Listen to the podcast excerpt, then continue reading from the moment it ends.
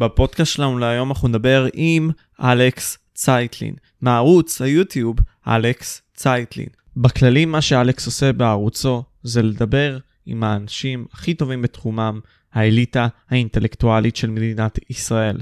מנסה להתעמק בה, לנבור בה ולמצוא את התשובות האמיתיות ולחשוף את איך שהם חושבים בעצם לעם עצמו. דיברנו על נושאים כמו הממשלה העולמית האחת והגלובליסטים, דיברנו על חייזרים, דיברנו גם על האליטה האינטלקטואלית, ולבסוף דיברנו על קומוניזם ועל ההיסטוריה של רוסיה. מקווה שתהנו, היה פרק ממש טוב. הנה אנחנו בעוד פודקאסט של משה פבריקנט, בואו נתחיל.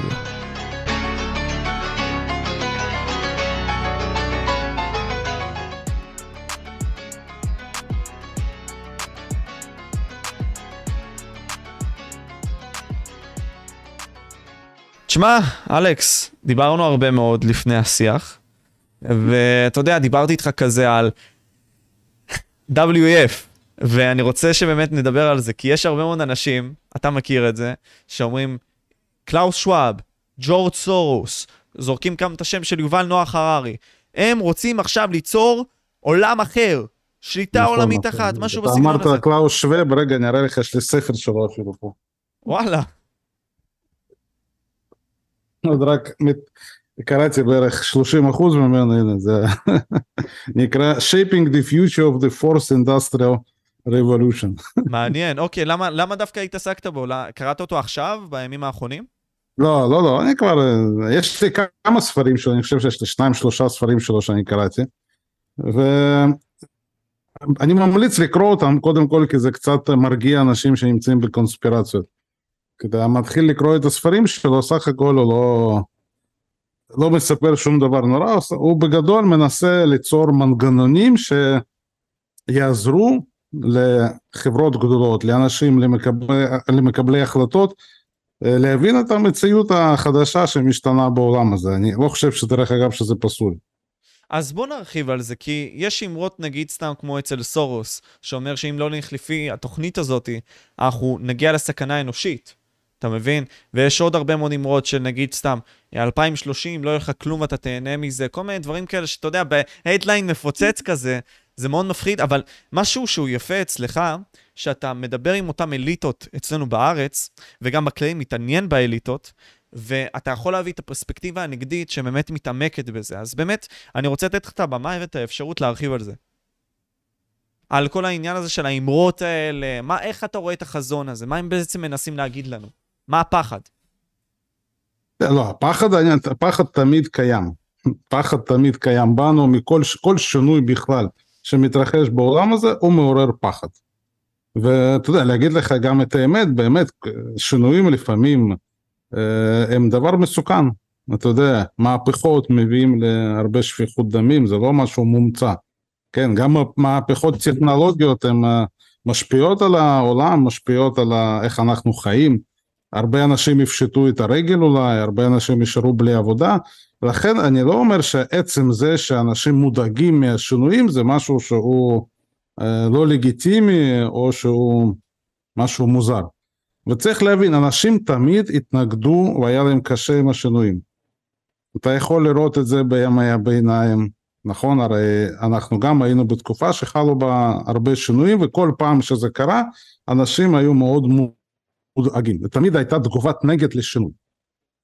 ואני גם, האמת, אני חושב שההיסטוריה, אם אנחנו נסתכל על ההיסטוריה שלנו, היא סוג של מטולטלת כזאת, זאת אומרת, היא זה תזוזה לכיוון אחד, ואז יש תגובת נגד, ואז אתה חוזר, אנחנו חוזרים לאחור, ואז מוצאים איפשהו את הבלנס הזה.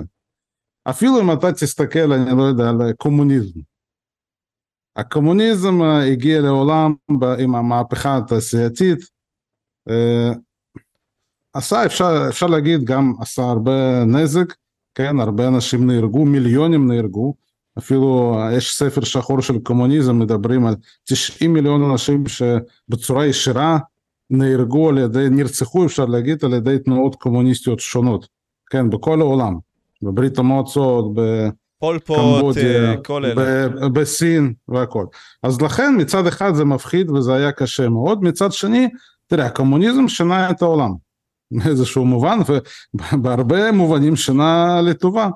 כן, אנחנו היום נמצאים במערכת יחסים אחרת, כן, הקפיטליזם הוא קפיטליזם מאוד עם פנים אנושיות, אנושיות, אנושיות, מה שאומרים, וזה לא קרה סתם, זה קרה מהפחד הזה של ה...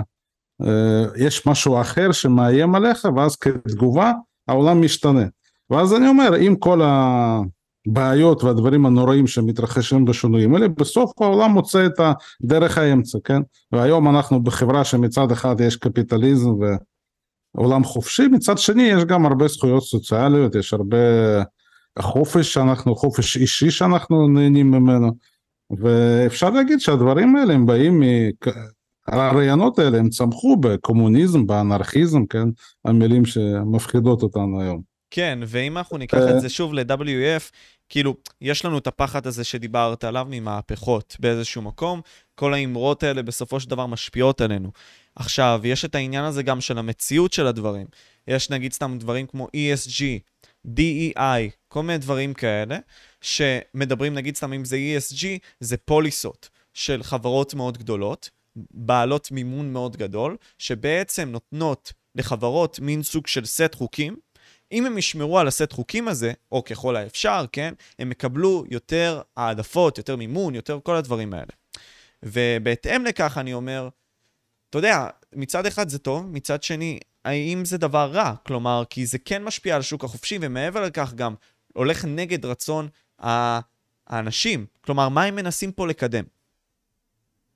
אותם, תראה, uh, נגיד סתם, בלק רוק, ואנגארד, כל מיני כאלה. לא, תראה, זה שיש חברות גדולות למעשה זה ההתפתחות של הקפיטליזם, כן, כפי שאנחנו מכירים אותו. זה לא משהו שאתה יכול אה, להגיד זה טוב או זה לא טוב. זאת עובדה. זה קיים, כן, ולכן יש ארגונים בינלאומיים שמנסים להגיד אה, איך אנחנו נעבוד על היחסים בין המדינה, מדינות, או גופים בינלאומיים שהם אמורים כאילו לפקח ולייצג את העם, לבין האינטרס של החברות. כן, והאינטרס, אתה אומר, בשיטה הקפיטליסטית, כפי שאמר אדם סמית, אתה יודע, האינטרס של כל קפיטליסט הוא להרוויח אה, מקסימום כסף. אמת. כן, ואז באו קומוניסטים כמו לנין ואמרו, אני לא יודע, בשביל איקס, אני לא זוכר בדיוק את הביטוי של לנין, אבל הוא מדבר על תמורת רווח כזה, קפיטליסט מוכן לעשות ככה, ותמורת 100% רווח הוא מוכן גם להרוג. ואני לא, אני חושב שהדברים האלה, דרך אגב, הם קצת כבר uh, uh, התיישנו. כן, העולם השתנה, היום אני רואה שהחברות הגדולות מתנהלות יותר לפי עקרונות הסוציאליסם, אפשר להגיד. כי אם אתה תסתכל פנימית בתוך החברות הגדולות, הניהול שלהם הוא ניהול סוציאליסטי, כן, הוא פחות ניהול, אפשר, אני ב, לא רואה בזה קפיטליזם, נגיד את זה ככה. למה, במה אתה מתכוון שאתה אומר ניהול סוציאליסטי? כי החברות האלה הן לא מונחות רק בוא נרוויח מקסימום כסף, הן מונחות מהרבה מאוד דברים שאתה היית מייחס אותם לאחריות חברתית, לאחריות לזה, אני לא יודע, תראה את. מצגות של אפל. אפל כל הזמן מספרת לנו כמה במוצרים שלה יש אלומיניום משוחזר וכמה היא תורמת לזה. אתה רואה שזה כאילו אחד המטרות שלה, אחד, אחד המטרות שהם שמים במטרות העסקיות שלהם כביכול, המטרות הן להיות 70 אחוז אה, עם חומר אה, ממוחזר לדוגמה. כן, זאת אומרת, הם דואגים לפליטת הגזים אה, וכל מיני דברים כאלה. בייצור, בתהליכי הייצור. וגם היחסים בתוך הארגונים הגדולים הם יחסים סוציאליסטיים, כן? זאת אומרת, יש כל מיני פוליטיקות בתוך, אם אתה תעבוד בארגון גדול, שיש בו הרבה מאוד אנשים, אתה תראה שאנשים שם לא מקודמים uh, לפי רק אינטרס uh, של החברה להרוויח מקסימום כסף, אלא הם, מ... יש אליטות בתוך הארגונים האלה, יש ממש, זה כמו מדינה כמו מדינה, אתה רואה אותן מתנהלות כמו מדינה, מאבקים, וגם רואים שהיום נגיד שיטות הניהול של ברז'ניב לכן הפכו להיות כל כך פופולריות באוניברסיטאות למנהל עסקים, כשלומדים מנהל עסקים בארצות הברית, כי למעשה זה מה שאתה צריך היום, למעשה ידע סוציאליסטי, שיטות ניהול של ברז'ניב, איך הוא ניהל את ברית המועצות, היום זה מה שככה צריכים להתנהל חברות גדולות. גם אם אתה תראה אותם מבחינת התכנון שלהם, מה הם מתכננים לעשות, לפתח, להוציא, זה מזכיר מאוד את השיטה הסובייטית לתכנון הייצור ולחלוקה וכל הדברים האלה. אז אני אומר, זה לדעתי, ה... זה הדבר העיקרי אז, היום. אז אם... זה אנחנו- כן. השתנה. זה השתנה, אבל אני, אני, אני אגיד, מנגד לכך, עד- עדיין אנחנו רואים, נגיד, סתם עבדים בקונגו. אני אבוא ואראה את זה גם עכשיו על המסך, עבדים בקונגו שעדיין עובדים בשביל אותן חברות גדולות. אז מצד אחד אתה, אתה אומר את זה, ובצדק, שיש פוליסות מסוימות, כמו שאמרנו, עם אותם בלק רוק, ESG, כל הדברים האלה, של אה, להסתכל על בלק רוק העתיד. זה מצד- חברת השקעות, בלק רוק עוסקת בהשקעות, היא לא עוסקת בייצור. נכון, היא לא עוסקת בייצור, אבל היא משפיעה על בלק ה-ESG. כן. משפיע, כן, אבל היא חברת השקעות, היא חברת ניהול פנסיות, אתה יכול להגיד. נכון, נכון, נכון. ואנחנו יכולים לא- להגיד שם... אבל מה שכן, הרבה מאוד מהרעיונות שלהם מגיעות בעצם ל-ESG, אתה מבין? כלומר, בעצם כל החזון הסוציאלי, כל הדברים האלה, זה מימון שלהם בסופו של דבר. לאותן חברות. עוד פעם, אתה מסתכל על המימון, אה, אני אגיד לך, אם אתה תראה מה הם מממנים, אז הם בדרך כלל מממנים, אה, יש להם אחוז מסוים של הכסף שהם מפנים למימון והם מחלקים אותו בין אה, כל מיני מטרות, אה, שלא תמיד אתה מוצא את הקשר בין, ה, בין הדברים האלה. אני יודע שכל הקונספירטורים הם יודעים למצוא את הנקודה הספציפית ולהגיד הנה הנה הם פועלים כך וכך וכך, אני לא... לא, כי אני אגיד לך, נגיד לא סתם חושב. אותם, של- אה, יש שלושה חברות, אחד אה, שכחתי, ונגארד, יש את בלק רוק, ו-88% מחברות ה-S&P 500 הם, ה, בוא נגיד ככה, המשקיעים הראשונים, כלומר, המשקיעים הכי גדולים הכוונה. אז אתה אומר לעצמך, אוקיי, אז הם משפיעים על התודעה, משפיעים בעצם על איך שהעולם הולך, כל הדברים האלה. וזה כאילו למה אנשים מאוד מפחדים. כי אומרים, יש פה איזשהו מונופול, מונופול של שלוש חברות בגדול, שמשפיעות בעצם על איך שהעולם מתעצב. ואז גם יש את ה-WEF, דרך אגב, של החברות האלה, אה, המקור שלהם הוא בתחום המושב אה, ב- בין אודסה לקישניוב וניקולאייב. משם הרבה באים, אה, כן. וואלה, אתה תראה את ה... החברות הראשונות שהקימו את הגופים הגדולים האלה, השמות שלהם אפילו היו של כל המקומות האלה שיהודים גרו בהם, כמו ופניארקה Group, כל מיני כאלה. כן, זה די, די מצחיק. הרבה, הרבה יהודים היו מעורבים בהקמה של החברות האלה, זה גם אולי יכול לתרום לקונספירציות. אני שואל, אז אתה, דיברנו על זה, אני רוצה לדבר על WF, כי זה כאילו איפה שכל המנהיגים הגדולים נפגשים והכל.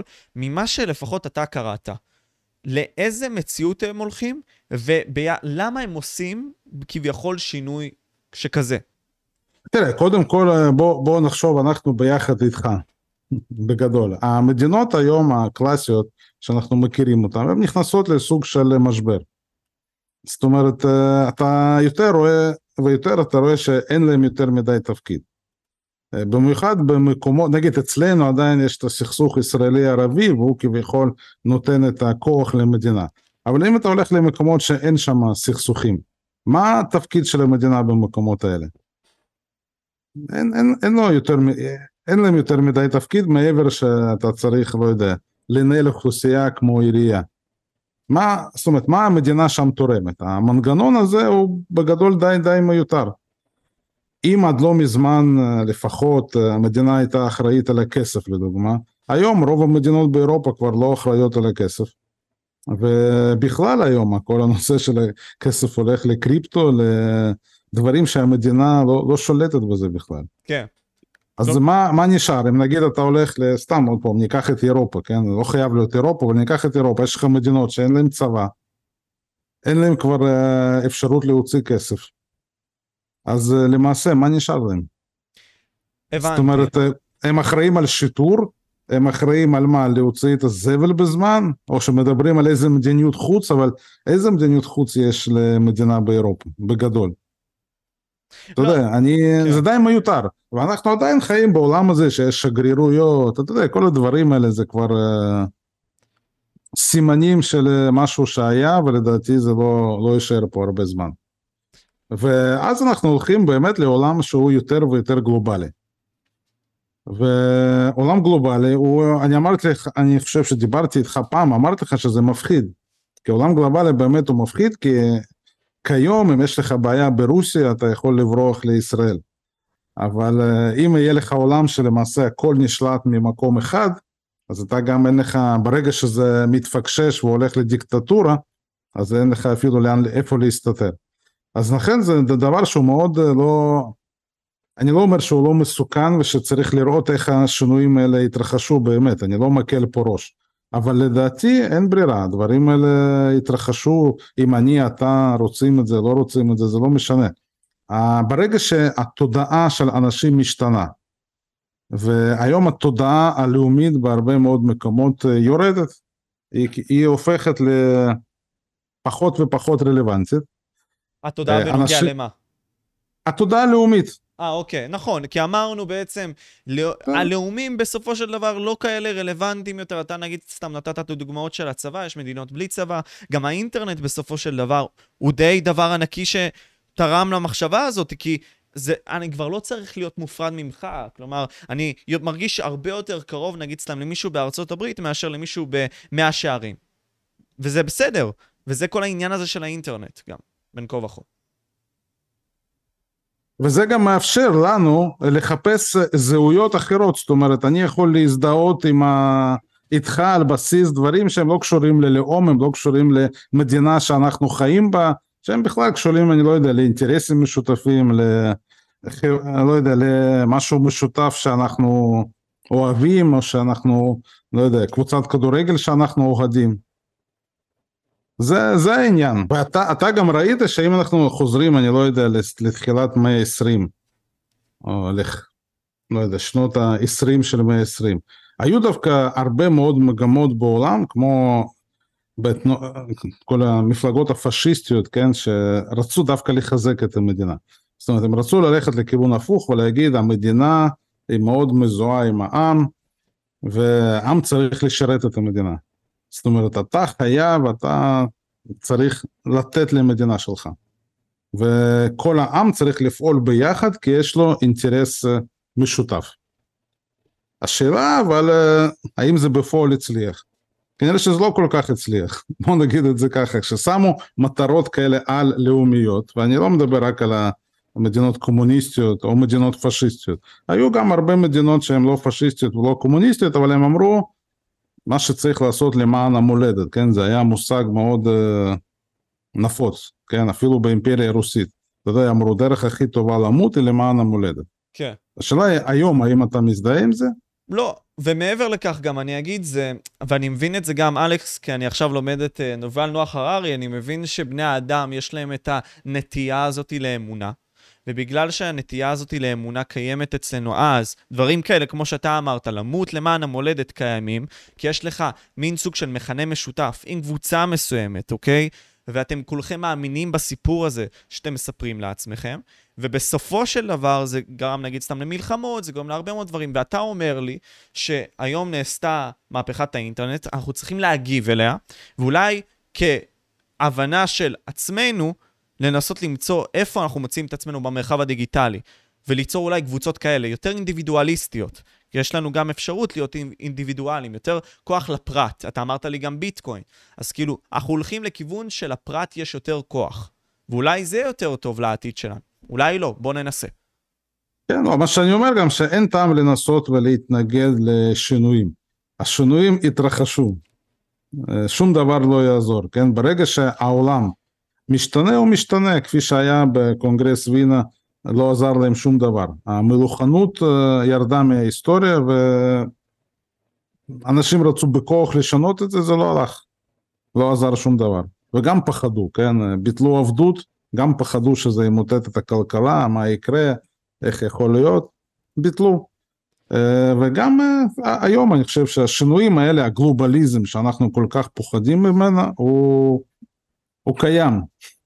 ואתה לא, לא יכול להתעלם מזה, כן? אין, אתה יכול להגיד אני אעצור אותו, אתה לא תוכל לעצור אותו, גם אני לא אוכל וגם... לכן אני אומר, כשלפעמים, אתה ראית הרבה פעמים אנשים בקומנטס שואלים אותי אם אתה, אני לא יודע, בעד גלובליזם, נגד גלובליזם, זה בכלל לא רלוונטי, מה אני מחליט, זה לא מפלגה, כמו שאני כל הזמן אומר, גם לך אני חושב בעבר אמרתי, זאת לא הצבעה פוליטית שאתה יכול להגיד בואו נשים הצבעה עכשיו, האם אתה בעד גלובליזם או נגד הגלובליזם.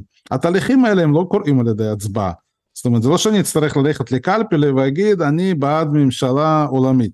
לא, לא תהיה הצבעה כזאת, פשוט העולם ישתנה. גם כפי שדרך אגב, כשביטלו את העבדות, או כשהורידו מלאכים, אני, אני לא יודע לדוגמה אפילו בצרפת אם היית בזמן מהפכה צרפתי אתה עושה סקר או משאל עם אה, במי, במה אנשים יותר תומכים אני לא יודע לא בטוח שהם היו תומכים דווקא בצד המהפכני.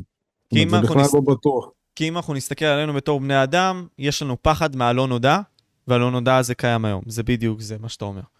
נכון נכון ואני גם דרך אגב אני גם אומר שאני לא מזלזל בפחד הזה. אני אומר שהשינויים כפי שאנחנו ראינו הרבה פעמים בהיסטוריה ואני אתה יודע סובל מהיסטוריציזם ואנחנו רואים בהיסטוריה שהשינויים הובילו להרבה מאוד uh, שפיכות דמים להרבה מאוד סבל בהרבה מאוד מקרים אפילו דבר כל כך טוב ונאור כמו מהפכה הצרפתית זה מהר מאוד מידרדר שם לשפיכות דמים לרוביספייר עד שמגיע נפוליאון ועושה דיקטטורה נאורה אפשר להגיד. אבל אה, תראה זה אירוע שסך הכל הוא אירוע חיובי אבל גם הוא הוביל להרבה זעזועים. נכון? זה גם הביא להרבה מלחמות דרך אגב, קח את כל המלחמות נפוליאון רק, אתה יודע כמה אנשים נהרגו. זה לא, לא היה כזה קל ונפלא. לכן גם גלובליזם יכול להביא לדברים כאלה שהם לא תופעות טובות, אני לא טוען שהכל ורוד. אבל מצד שני אני חושב שיש לנו איזושהי הבנה היום, ופה אנשים הרבה פעמים מדברים על אנרכיזם.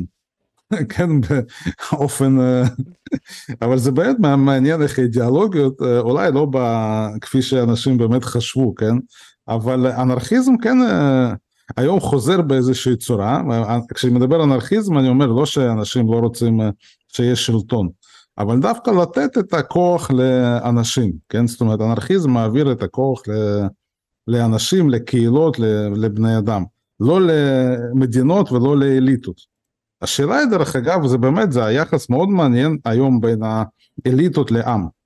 ואם אתה זוכר את הפילוסופים האיטלקיים שאני מאוד מציע לך לקרוא אותם כמו בראש ובראשונה וילפרדו פרטו Mm, שהוא הוא בכלל היה בן אדם מאוד חכם. ודרך אגב אם אנחנו לוקחים את ההבנה שלו והתחזיות שלו אז הוא התיישן הכי טוב. זאת אומרת, אפילו פופר שאנחנו כל כך אה, אוהבים לצטט, לדעתי פופר לא, לא התיישן טוב. והתיאוריות שלו על ליברליזם ועל החברה הפתוחה זה לא ממש אה, עובד, אה, במיוחד היום כשהעולם השתנה והוא לא ממש חזה את זה. אבל אם אתה הולך על פרטו, פרטו דווקא נתן לך משנה סדורה ואמר לך שאת לא תדאג שהאליטות תמיד ישלטו. זה, מה זה שהוא. בטוח. יהיה מאבק בין אליטות, אבל תמיד תהיה אליטה שהיא תשלוט, אין דבר כזה שאליטה לא שולטת, ועזבו אתכם מכל הדברים האלה, והוא גם ניחש מה יקרה במדינות קומוניסטיות, שכל הזמן, הרי הרעיון המקורי שם היה הכל להביא את כל הכוח לעם, ולכן בהתחלה אם אתה לוקח את ברית המועצות, אז הוקמו שם מועצות, הכל נוהל כביכול על ידי מועצות.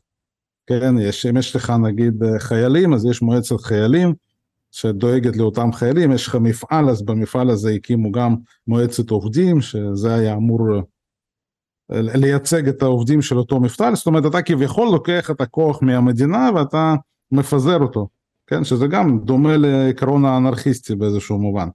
אבל מה קרה בפועל שם? המדינות האלה הפכו למדינות הכי ריכוזיות עם שליטה אליטיסטית אה, בין החזקות ש... שהיה. זאת אומרת, קרה ההפך. לא רק שזה לא הוריד את שלטון האליטות ונתן אותו לעם, זה להפך, זה הביא לשלטון אבסולוטי של האליטות. במקום מסוים יש לנו את הרצון האישי, אה, בוא נגיד ככה, לכוח, ואני עוד מעט אתעסק עם זה, אבל רעיונות חזקים מנצחים רעיונות חזקים יותר בסופו של דבר. לזה אנחנו מגיעים גם. אז גם אם יש רעיון יותר טוב ממה שהגלובליסטים כביכול מציעים, הדבר הנכון הוא לעשות הוא פשוט לשתף את הרעיון הזה.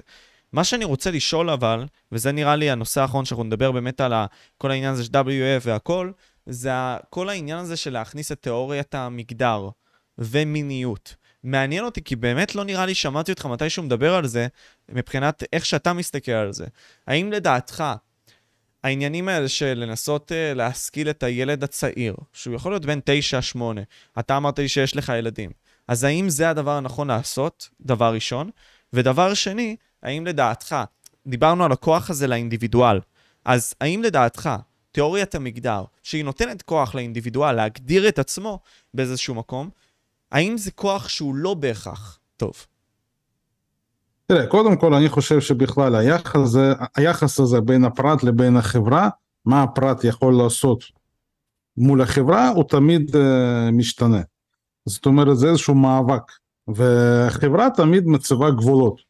הרי גם היום יש גבולות, נכון? אתה יכול להיות טראנס, אבל uh, לא כל סוג של סטייה מותר היום, נכון? אני חושב שדווקא יש... כן, אבל אני, אני חולק עליך. לא, אם אתה תעשה היום דברים מסוימים, אתה יודע, אתה... כמו מה בדיוק? תפר את החוק. כמו מה בדיוק לדעתך? לא יודע, אתה לא יכול לעשות כל סטייה מינית שאתה רוצה. היום, לא רוצה היום דווקא כן, אבל... לנקוב בשמות של הסטיות. לא נכון, לא הכל. אתה לא יכול לצאת עם ילדה מתחת לגיל מסוים, אתה לא יכול, יש הרבה דברים שחברה מגבילה אותם. אוקיי, זה נכון. אוקיי. הכל זה, הרי זה גם, זה הסכם חברתי שגם על זה עמדו עוד אה, אנשים במהפכה הצרפתית, איפה הגבול הזה בין היכולת שלי כפרט לעשות מה שאני רוצה לבין חברה שהיא באה להגביל אותי או מדינה שבאה להגביל אותי. ואני פה דרך אגב בכלל שם בספק את עצם החוקיות של המדינה אה, להגביל אותי. הרי מדינה המציאה את החוקים שהיא מחפה עליי מבלי שאני נתתי על זה שום הסכמה. נכון? זה סוג של אה, אלימות. תחשוב על זה, כן? אנחנו נולדים ואומרים לנו יש לכם סט של חוקים שאתם צריכים אה, לציית להם. למה?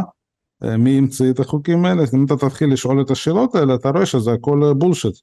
כן, זה לא מבוסס על שום דבר, כשמדברים על. אני לא יודע, משפט הבינלאומי, כן, דברים האלה לא קיימים בפועל, זה הכל פנטזיות, זה ממש כמו דת. אתה יכול להמציא לי, אה, אל יושב שם ואמר לך, או שמישהו כתב את החוקים האלה, אני לא רואה בזה שום אה, הבדל גדול. אבל uh, עדיין צריכה להיות איזושהי מוסכמה בתוך החברה, אחרת אנחנו נתפורר, נכון? אנחנו לא יכולים לעשות כל דבר שאנחנו רוצים. נכון. לכן אני חושב שגם נושא של ה... אם אתה רוצה לשנות מגדר, עוד פעם, אני לא מומחה לדברים האלה, לכן אני לא רוצה להגיד לך אם זה נכון או לא נכון לעשות, ועשיתי לזה דווקא שיחה עם פרופסור בר אילן מאוניברסיטת תל אביב, שהוא עוסק באתיקה רפואית ויש לו עמדות גם בנוגע לשינוי מגדר והוא מתנגד לזה, כן? הוא חושב שאם יש לך מחלה צריך לטפל במחלה אבל אתה לא יכול לבוא לרופא ולהגיד תוריד לי יד ואז אני אחתוך לך יד.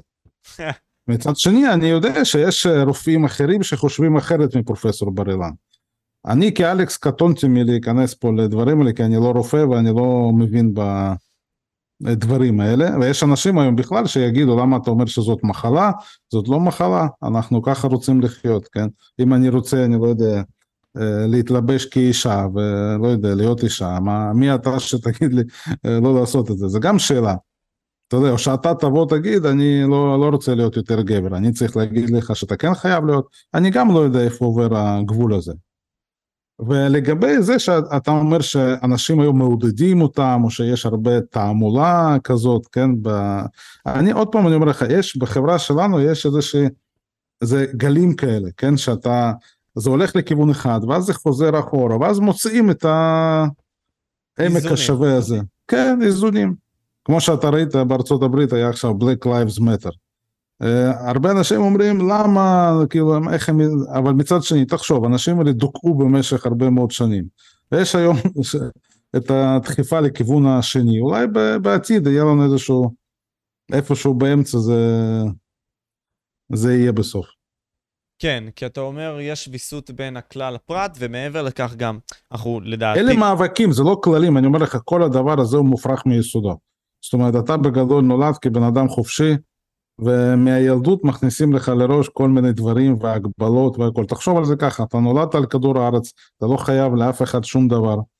אתה לא חייב לציית לכל מיני חוקים שאנשים המציאו, חלק מהחוקים המציאו אותם עוד אלף שנה ואלפיים שנה לפניך. כל מיני, חלק מהחוקים הם בנויים גם על כל מיני שטויות והיסטוריה מאוד מפוקפקת, כן, יכול להביא לך כל מיני דוגמאות של דברים הזויים. ואתה עדיין היום צריך אה, לציית לכל מיני חוקים כאלה, כן? אז אתה אומר, תהיה כזה כמו פרדך ניט שתבקר על הקיים, ותנסה אולי להגיע למקום יותר טוב. אני, אני בכלל, אני, אם אני כרגע ככה מדבר בצורה לגמרי פילוסופית, אני חושב שהשאלות האלה אנחנו לא שואלים את עצמנו. השאלות הבסיסיות, כאילו מי שמך? אשכרה. אתה יודע, שאלה בסיסית, אתה אומר, רגע, מי, מי שמך להגיד לי מה, מה אני צריך לעשות? מה, מי אתם בכלל? מה, איזה חוקים? על מה זה מבוסס? מי אמר לכם שפה יש לכם גבול? כאילו, זה כל הדברים האלה הם די, די מופרכים, הם סך הכל היסטוריה כאובה שלנו של התפתחות, כן, המין האנושי. ולדעתי זה גם יכול להיות שבעתיד זה מאוד יכול להשתנות. תחשוב עוד 500 שנה ישבו ככה אנשים ויגידו תראו איך, איך הם בצורה פרימיטיבית חיו במאה ה-21. מה היו להם גבולות? היה להם כסף מודפס? אתה יודע אשכרה הם הדפיסו נייר צבעוני ואמרו שזה כסף אתה יודע תחשוב על זה כאילו אנשים הרי יצחקו עלינו כן? יגידו מה, מה? כמו שאתה היום צוחק אולי על אנשים שהשתמשו בחתיכות אה, אה, זהב או חתיכות של אה, אה, כל מיני מטאלים שונים כסף, כאלה. כסף, כן, כן, בשביל אה, לקנות משהו פעם, אתה יודע. או אפילו חלק אה, בכלל השתמשו באבנים קטנות. חרסינות, כל הדברים האלה בשביל לרשום כן, היום זה נשאר לך מצחיק, אבל נגיד אם אתה מוציא, לא יודע, 20 שקל מהכיס, זה עוד לא נראה לך מצחיק. אבל בגדול זה הכל, הרי זה נייר צבעוני. אין עליו שום דבר. זה הזוי ובאמת אני אתעכב על זה ובאמת זה מוביל אותי גם לחזון הקומוניסטי ובאמת יש נגיד סתם את כריסטופר קולומבוס, אתה יודע, אולי אם הוא לא היה הולך ומנסה את מזלו, אתה יודע, אולי היינו עדיין חושבים שהעולם הוא שטח, למרות שהיינו יודעים לפני זה שהוא עגול. זה פשוט עניין של לנסות ולעשות את הניסוי הזה שהוא טיפה שונה מהרגיל, כלומר לש, לשבור את השגרה, כמו שאתה אומר. אבל תראה, גם האנשים הראשונים שאמרו לך שהעולם הוא לא כפי שאתה חושב, הם זכו לקיתונות של בוז, של שנאה, של היינו אומרים היום חייטינג אה, ברשת, כן? אנשים הרי מאוד לא רצו לשמוע את זה. זאת אומרת, אנשים רוצים לשמוע דברים אה, מאוד אה, ברורים וקלים, אנחנו, אני לא יודע, המלך שלמה, אנחנו הצאצאים שלו, אנחנו עם, זה דברים שקל לך מאוד לקלוט אותם. כשאומרים לך, אומרים לך משהו אחר, אז אתה פתאום, אתה יודע, הראש שלך מתפוצץ. כפי שגלילאו גלילאי, אתה יודע, הוא פחד מהגילוי שלו. הוא ישב שם, אני דיברתי על זה עם פרופסור אה, בן זקן, שהוא עוסק בהיסטוריה של המדע. אתה יודע, אתה תראה את כל הרדיפות האלה של המדענים, זה מטורף, הרי מה הוא רצה להגיד, חברים תראו, ראיתי פה כמה דברים, כן, זה נראה לי שאנחנו לא מרכז היקום, נראה לי שזה לא שמש מסתובבת סביבנו, אנחנו מסתובבים סביב השמש, וזה עורר, אה, אתה יודע, זה היה, ש... היום זה נראה לנו בסדר, כאילו, אנחנו רגילים לזה, נכון? אבל תחשוב שאנחנו בכלל לא מרכז היקום, שאנחנו איזה גרגיר ביקום הזה. הרי אם אתה תחשוב על זה, זה ממוטט לך את כל הדעת, ממוטט לך הכל. ובאמת היה אז חשש שזה ימוטט את כל ההבנה שלנו של העולם, כי הרי היינו, אנחנו היצירה האלוהית, עכשיו מסתבר אנחנו לא יצירה אלוהית, אנחנו איזה גרגיר באיזה משהו שהוא פשוט גדול ממה שאנחנו יכולים לתפוס. ואנחנו מנסים כל יום לתפוס את זה. כל יום ויום, נכון. עוד פעם. נכון, נכון. דרך אגב, חלק מההתפתחות אה, בנצרות בימי הביניים המאוחרים היא קשורה למדע הזאת, שפשוט אה, חייבה אותם אה, לדבר על האל בצורה הרבה יותר מופשטת, כפי שגם בקבלה דרך אגב עוסקת בזה, כן? מצגה לך כל מיני כאלה מודלים שהאל נמצא בכל מקום, הוא טרנסצנדנטי כזה, זה גם קשור למדע שמתחיל באותה תקופה אה, להראות לך כמה העולם הוא, הם עוד לא הבינו עד כמה הוא גדול, כן, אנחנו עד היום עוד לא לגמרי מבינים איפה אנחנו נמצאים. לגמרי. דרך אגב, בפאנל האחרון של אה, אורי מילשטיין על המלחמה באוקראינה דיברנו על החייזרים. חשבתי עליך, אמרתי, זה נושא שאתה... שאתה תאהב. לא, כי היה גם את העניין הזה של הפלישה בארצות הברית, או לפחות היה בן אדם מסוים, הוא היה מפקד נראה לי בארצות הברית, שבא ואמר אה, שיש חייזרים, בעצם הממשלה הסתירה מהם את כל הדברים האלה של טכנולוגיה עצומה, הם עשו reverse engineering לטכנולוגיה הזאת. על מה דיברתם שם? אני יכול להגיד לך, כן, כן, דיברנו גם על זה, כי עכשיו בפרלמנט, בקונגרס האמריקאי, היו כמה דיונים על החייזרים.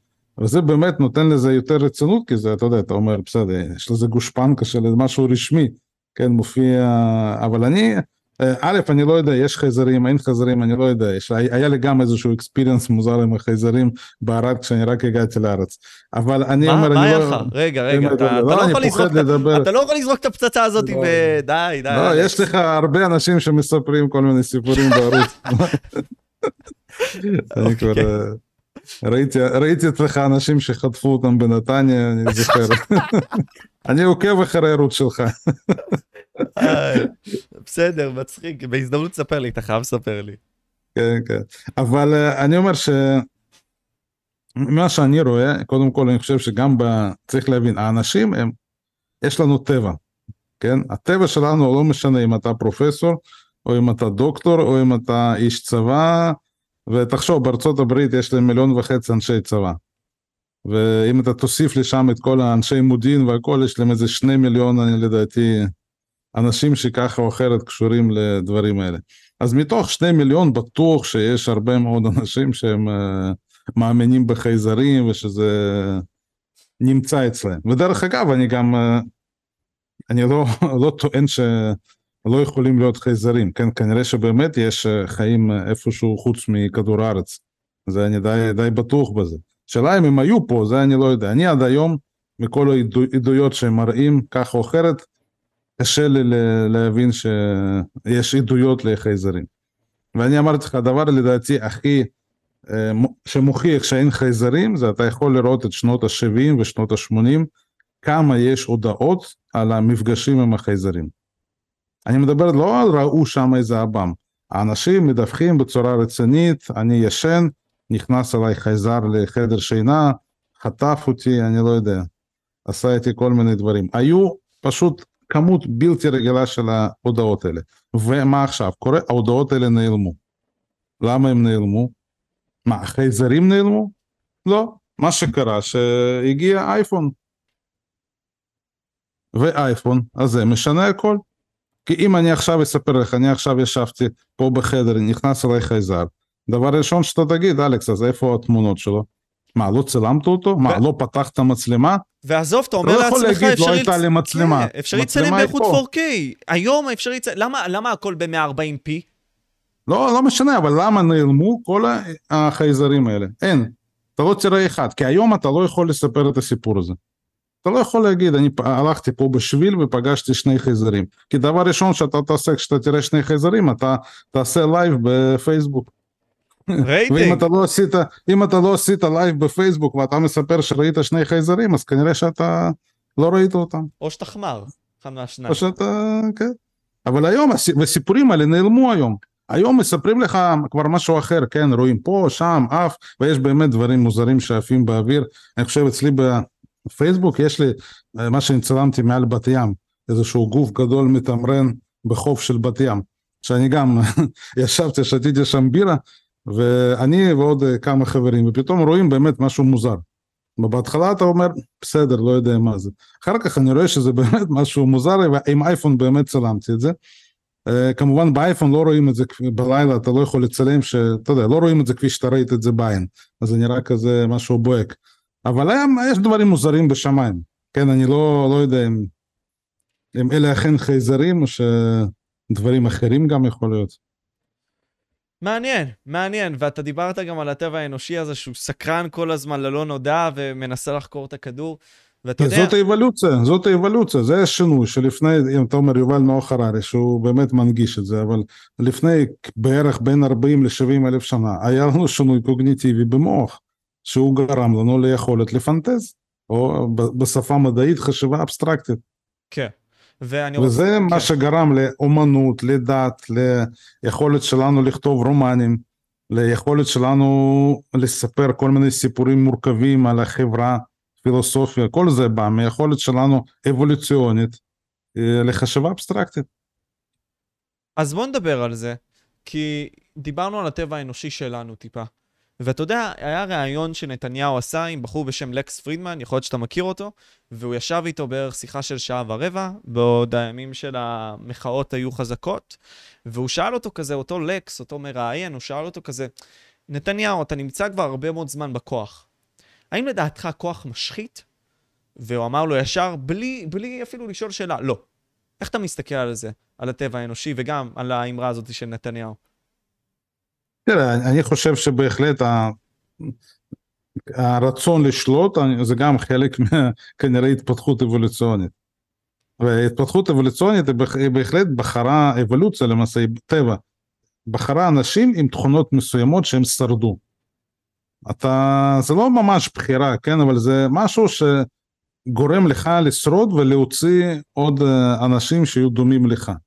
ויש חלק מהאנשים שלא שורדים, עם תכונות אחרות, ואז אה, אנחנו גם יודעים איך זה עובר בגנים הרי, נכון? יכול להיות תכונות האלה עוברים בגנים, אנחנו דרך אגב היום נוכל כבר להנדס אנשים עם תכונות שאנחנו רוצים. זאת אומרת, אם אתה מבין את המנגנון, אתה יכול גם להנדס בן אדם שהוא יהיה אמיץ. כן, תמיד. אתה תראה לדוגמה, ביהודים יש פחות אנשים אמיצים.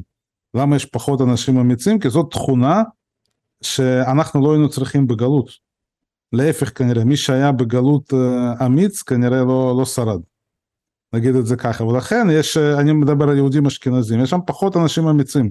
זה לא גנאי להגיד יהודי פחדן, אבל זאת תכונה שבמשך אה, אלף שנה אנשים שהיו אמיצים כנראה שהם לא שרדו. זה הברירה הטבעית. זאת הברירה הטבעית, כן, זה לא משהו שאתה בוחר או לא בוחר, ויהודים שהחליפו ראש והצליחו לשרוד כנראה, ואז הם הוציאו ילדים, ואז הילדים האלה העבירו את התכונות האלה, וככה זה קורה.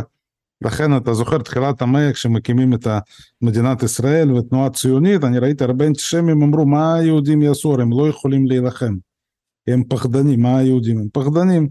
דרך אגב זה לא כל כך עבד במדינת ישראל, אני לא, לא אומר שחיילים שלנו בצה"ל הם פחדנים, זאת לא הכוונה, אבל אני אומר שיש תכונות, שהם ברירה, שהטבע ככה מכוון אותך, ואז אנשים עם התכונות האלה שורדים. עכשיו דרך אגב, אנחנו גם יותר חכמים.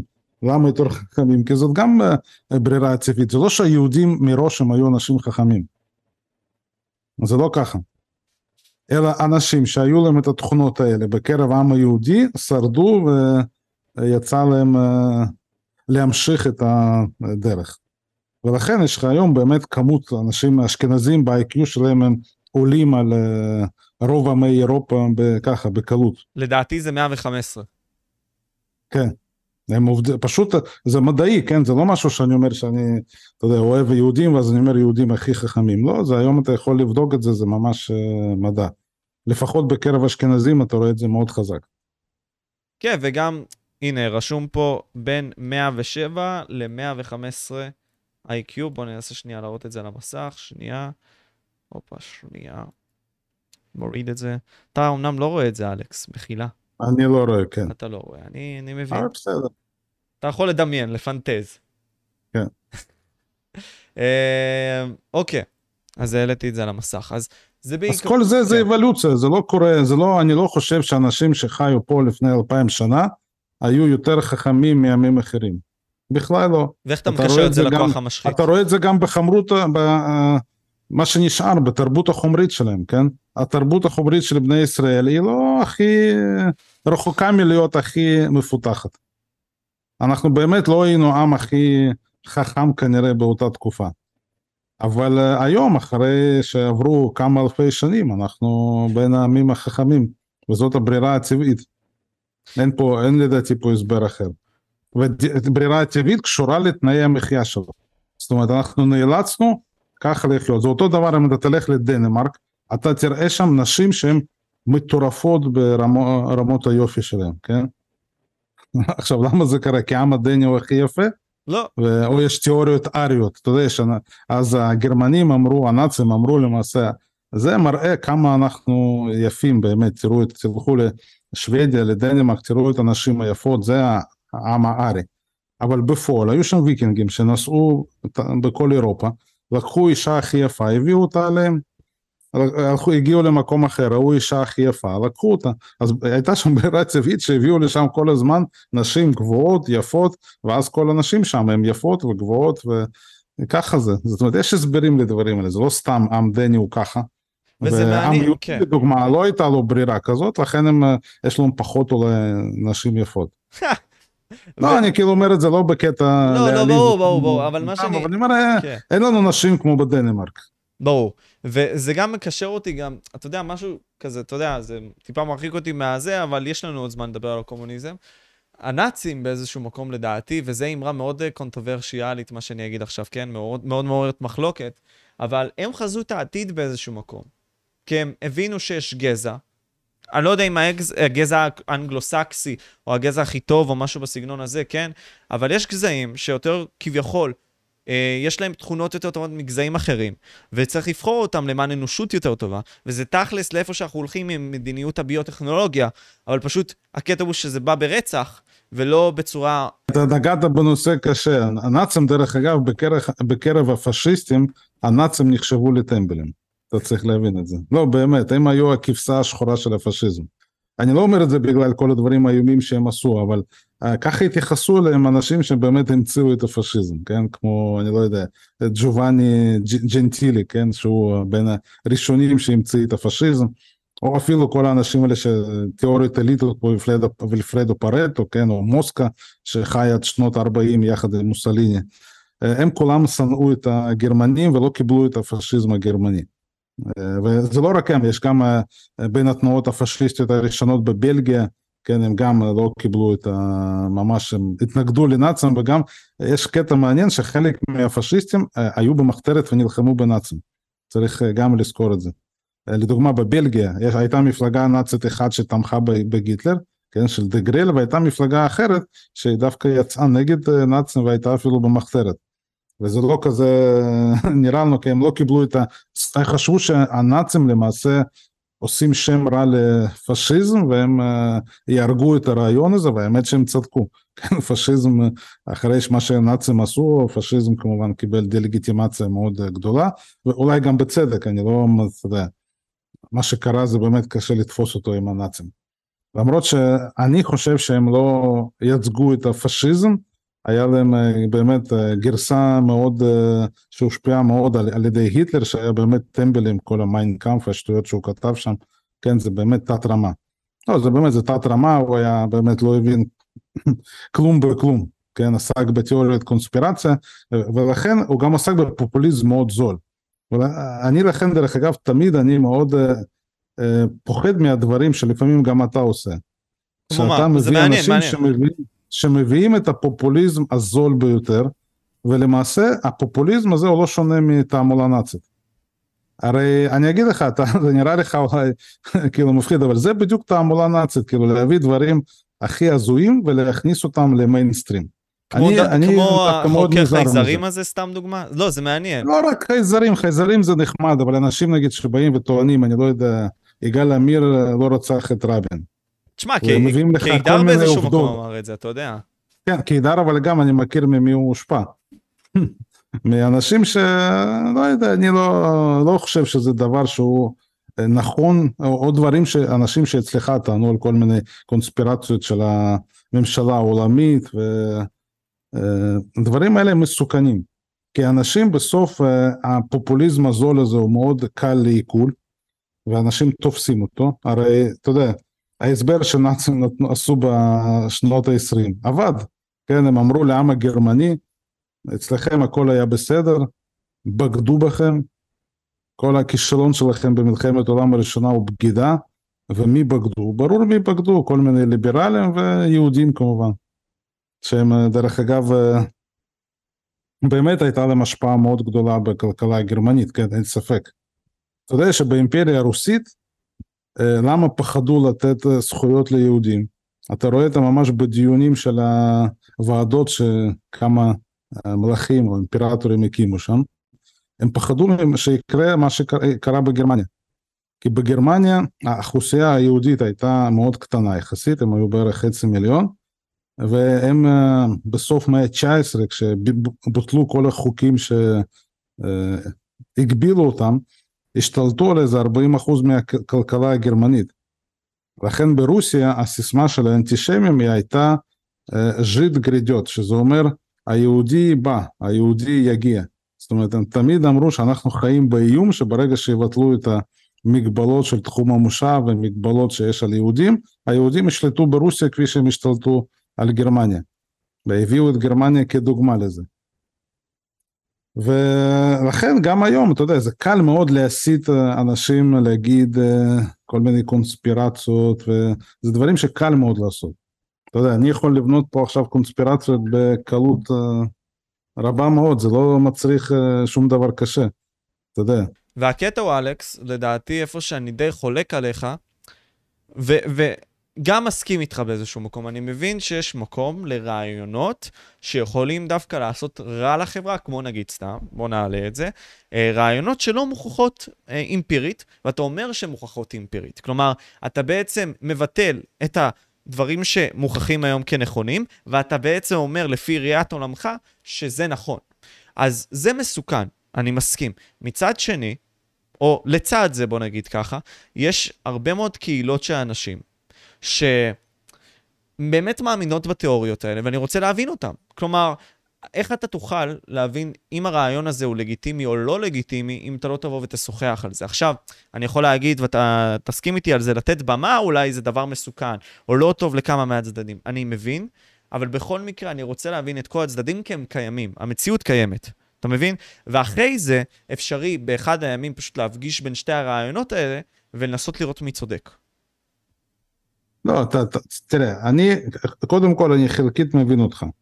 ואני דרך אגב, אותם ויכוחים לפעמים יש לי עם אורי מילשטיין שגם מביא... את נחום שחף בדוגמה, חושב, וזה, אתה אומר לעצמך, וואו. הוא חושב שצריך לתת uh, אפשרות לדבר לכולם ואין שום uh, הבדל.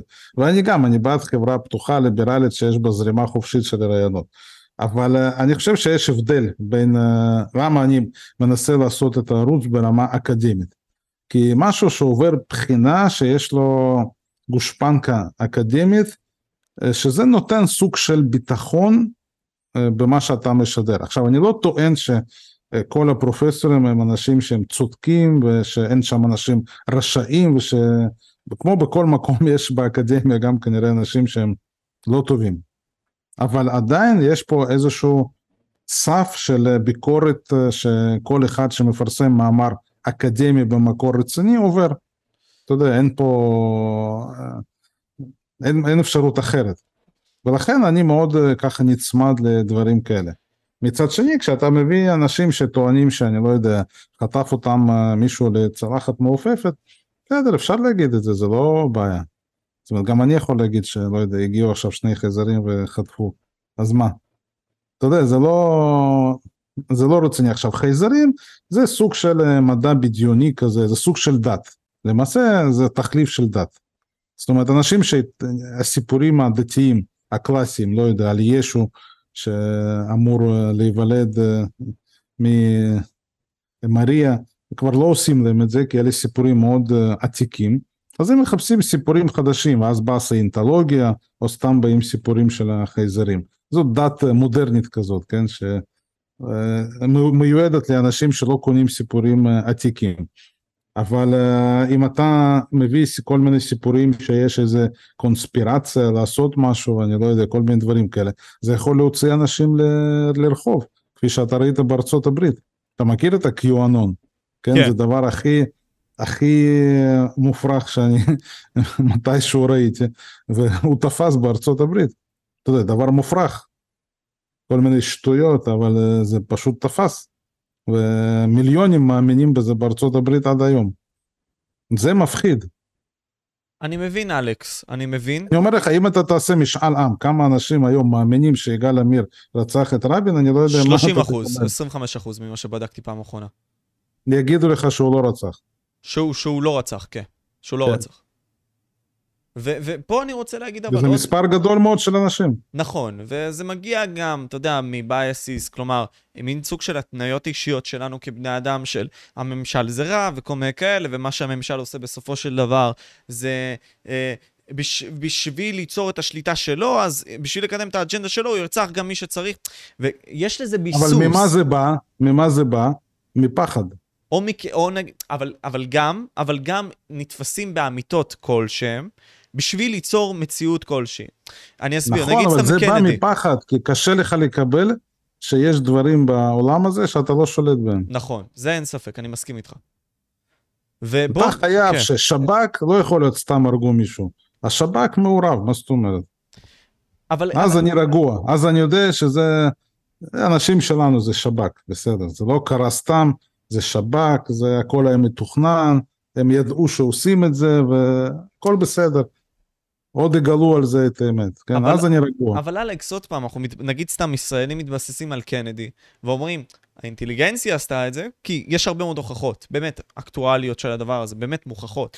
מ, אתה יודע, קבצים ממשלתיים שמראים שיש איזשהו, לפחות התערבות של האינטליגנציה נגד רצח קנדי. אז אתה אומר לעצמך, טוב, אולי זה קרה עם רבין. אני מעוניין למצוא, ו- ואני מבין אותך, ובגדול, אני, אני רוצה לסיים עם מה שאמרת בנוגע לאקדמיה. אני ייצג את הדור שלי בקטע הזה, כן? ואתה בא עם ההסתכלות שלך על הדברים, בהתאמה דיברת הרבה מאוד עם, עם האנשים האינטלקטואליים שלנו. באמת, ואתה מדבר איתם הרבה, אליטה אינטלקטואלית. אנחנו מסתכלים על זה ככה. יש את האמיתה המדעית הזאת שחברות מנצלות אותה, מין סוג של, לא יודע, מחקר מסוים, ורוכבות על פרט המידע הזה ומייצרות ממנו הרבה מאוד דברים שהם לא בהכרח נכונים. כלומר, יש הרבה מאוד מחקרים מדעיים, נגיד סתם אם הקורונה זה היה, בסדר, לא נרחיב על זה יותר מדי, אבל אתה ראית, היה הרבה מאוד חילוקי דעות, שבסוף... ואני דרך, דרך אגב, אני מאוד הייתי במצב לא פשוט בזמן הקורונה, כי פנו אליי הרבה מאוד אנשים שרצו לדבר בנושא, ואני באמת, שמע, אני לא מבין בחיסונים, אני לא, אין לי שום רקע כזה בכימיה שאני יכול להגיד מישהו צודק, לא צודק, ומצד שני הדברים האלה יכולים, יכולים להשפיע על החיים של אנשים, כן? אתה יודע, אתה מפרסם משהו שאלפי אנשים רואים, ואז אתה צריך לקחת אחריות על מה שאתה עושה. ואז אני מאוד uh, נזהרתי מהנושא הזה, למרות שמצד שני זה מאוד נוגד את העקרונות שלי לחופש הדיבור, כי אני באמת חושב ש... זה טוב שבאים אנשים ומאתגרים את הדברים האלה, במיוחד במשהו שאתה מזריק לעצמך וזה יכול לגרום לנזק. ופה בקרה ציבורית היא חשובה, אני לא, לא מזלזל בזה. כן, וזה בדיוק למה, נגיד סתם הרבה מאוד אנשים אמרו בנוגע למיוקרדייטיס, ובאותה תקופה, לא יודע אם אתה זוכר, המחלת לב הזאת היא סתם דוגמה. שבאו ואמרו שהיא לא קיימת, הרבה מאוד מהאנשים, בין אם זה אנשים די בכירים, פרופסורים למיניהם, שבאמת, אתה יודע, כמו שאתה אומר, אנחנו צריכים להקשיב להם, כי הם אמורים להיות האנשים שמדברים את האמת הנחקרת, באו ואמרו משהו אחד, לצד כביכול הוכחה של משהו אחר, והדבר השני הזה ניצח, שזה יותר העם, יותר העם החוקר, שבדק את זה. והיום זה מתברר כנכון, שבאמת, בעקבות החיסונים מיוקרדייטיס עלה. אתה מבין? אז אה, זה בעיקרון וזה מעניין. הכוח לא, לעם. זה שהוא עלה זה לא אומר שלא היה צריך לעשות חיסון, לא יודע. נכון. עוד פעם, אני לא... לא, יש בזה משהו, יש בזה משהו. יש, יש, אה, בוא נגיד ככה, choose your poison, כמו שאומרים. ואני מבין את זה. בוא נדבר אז על הקומוניזם, כן? יש פה תופעה מאוד הייתה תופעה מאוד מעניינת, היא גם מתבטאת במישור היותר מרקסיסטי היום, אה, אבל לא במדינות או לאומים כלשהם. בגדול, יש עדיין מדינות שמתנהלות ככה במישור היותר סוציאליסטי, כמו קובה וכל מיני כאלה. בואו נדבר על מאיפה זה הגיע באמת לאדמה של האימפריה הרוסית, כי זה היה האימפריה הרוסית לפני ברית המועצות. בואו נדבר בעצם על איפה הגיע הרעיון הקומוניסטי או הסוציאליסטי, יותר נכון, מאיפה הוא הגיע, מה היה החזון שלו, מה הוא ניסה לממש. תראה, קודם כל אני לא חושב שהוא הגיע מאיפשהו, אני חושב שזה נולד אה, גם חלק גדול מזה, זה בא מתוך אה, רוסיה. אה, רוסיה לא הצליחה לעשות שינויים נדרשים לאורך 200 שנה. שהייתה, היה, היה לה חלון הזדמנויות לא פעם אחת לשנות דברים ולהתאים את עצמה לתקופה המודרנית, ומה שהיא עשתה, היא התבצרה במשהו טוב ומוכר. ואתה יודע, ברוסיה לא היה פרלמנט עד לתחילת מאה ה-20, לא היה פרלמנט. וואו, מיושן. כן. אין, אין פרלמנט, מאה ה-19 כבר בכל מקום יש אה, פרלמנטים, אני לא יודע, נגיד אה, המהפכה האנגלית זה אמצע מאה ה-17, ודרך אגב אנגליה בין הראשונות שהופכת למדינה תעשייתית, כן? הופכת לאימפריה, גם הרבה הודות לשינוי הזה שמתרחש. נגיד סוף מאה ה-18 צרפת, מהפכה צרפתית, מתחיל ייצוא מהמהפכה, ומה עושה רוסיה? רוסיה מנסה להתנגד לכל הדברים האלה, בכל הכוח. עכשיו, איך היא מתנגדת לזה? עם הכוח. מה שלא הולך עם הכוח, אז הולך עם עוד יותר כוח. אתה יודע, לא עם זה דרך אגב, זה מאוד מסוכן. זה מאוד מסוכן, זו חשיבה שהיא אה, מסוכנת, ודרך אגב, אנחנו לוקים הרבה בחשיבה הזאת בישראל. אנחנו חושבים שאנחנו יכולים בכוח לפתור הכל, ואם זה לא, צריך עוד יותר כוח. אתה יודע, שוכחים את אה, קלאוזביץ' שאמר שהפעלת כוח למעשה זה רק המשך של, של מדיניות. אם אין לך מדיניות נכונה ולרוסיה לא הייתה מדיניות, כן? היא בסוף התחילה לשקוע יותר ויותר ויותר. עכשיו, העבדות ברוסיה בוטלה באמצע המאה ה-19. אמצע המאה ה-19, רק רוסיה מתחילה לצאת מהעבדות. והבורגנות, התעשייה, רק לקראת סוף מאה ה-19 זה מתחיל ממש להתפתח ברוסיה. ותהליכים האלה מדינות אחרות באירופה עברו כבר הרבה לפני. כן, הם בנו חברות אזרחיות, אה, גם איפה שהייתה מלוכנות באופן פורמלי, היו כבר זכויות, קח את אימפריה אוסטרו-הונגרית. היו שם זכויות ליהודים, אה, עוד פרנס יוסף נתן להם זכויות, אה, בלי בעיה. אז נכון, הייתה, היא הייתה מלוכנית, היא הייתה בצד השמרני אפשר להגיד, אימפריה אוסטרו-הונגרית, אבל מצד שני היו שם, היה שם חופש, היו שם חוקים, היה, הכל עבד כבר, כן? אפשר היה לבנות מפעלים, להתפתח. ברוסיה זה לא היה כמו שצריך. ואתה יכול לראות את זה גם נגיד בבניית אה, רכבות. הרי אז אה, הקדמה, ההייטק של אז הייתה בניית מסילות רכבת. עם רוקפלר, לא? אתה... מה? עם רוקפלר ומה שהוא המציא. לא רק, יש... אה, הרכבות הם היו הכלי תחבורה העיקרי שקידם את הכלכלה. ואז אתה רואה נגיד בעיקר בארצות הברית חברות פרטיות בונות רכבות. והיא מהר מאוד מרושתת ברכבות.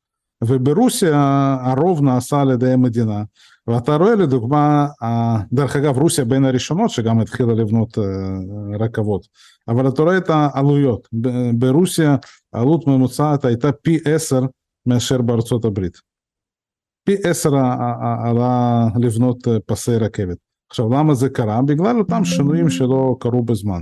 דרך אגב, דרך אגב אחד האוליגרכים הגדולים ברוסיה ברכבות היה יהודי ששמו פולקוב, כן, הוא היה דווקא מהיהודים העשירים ברוסיה.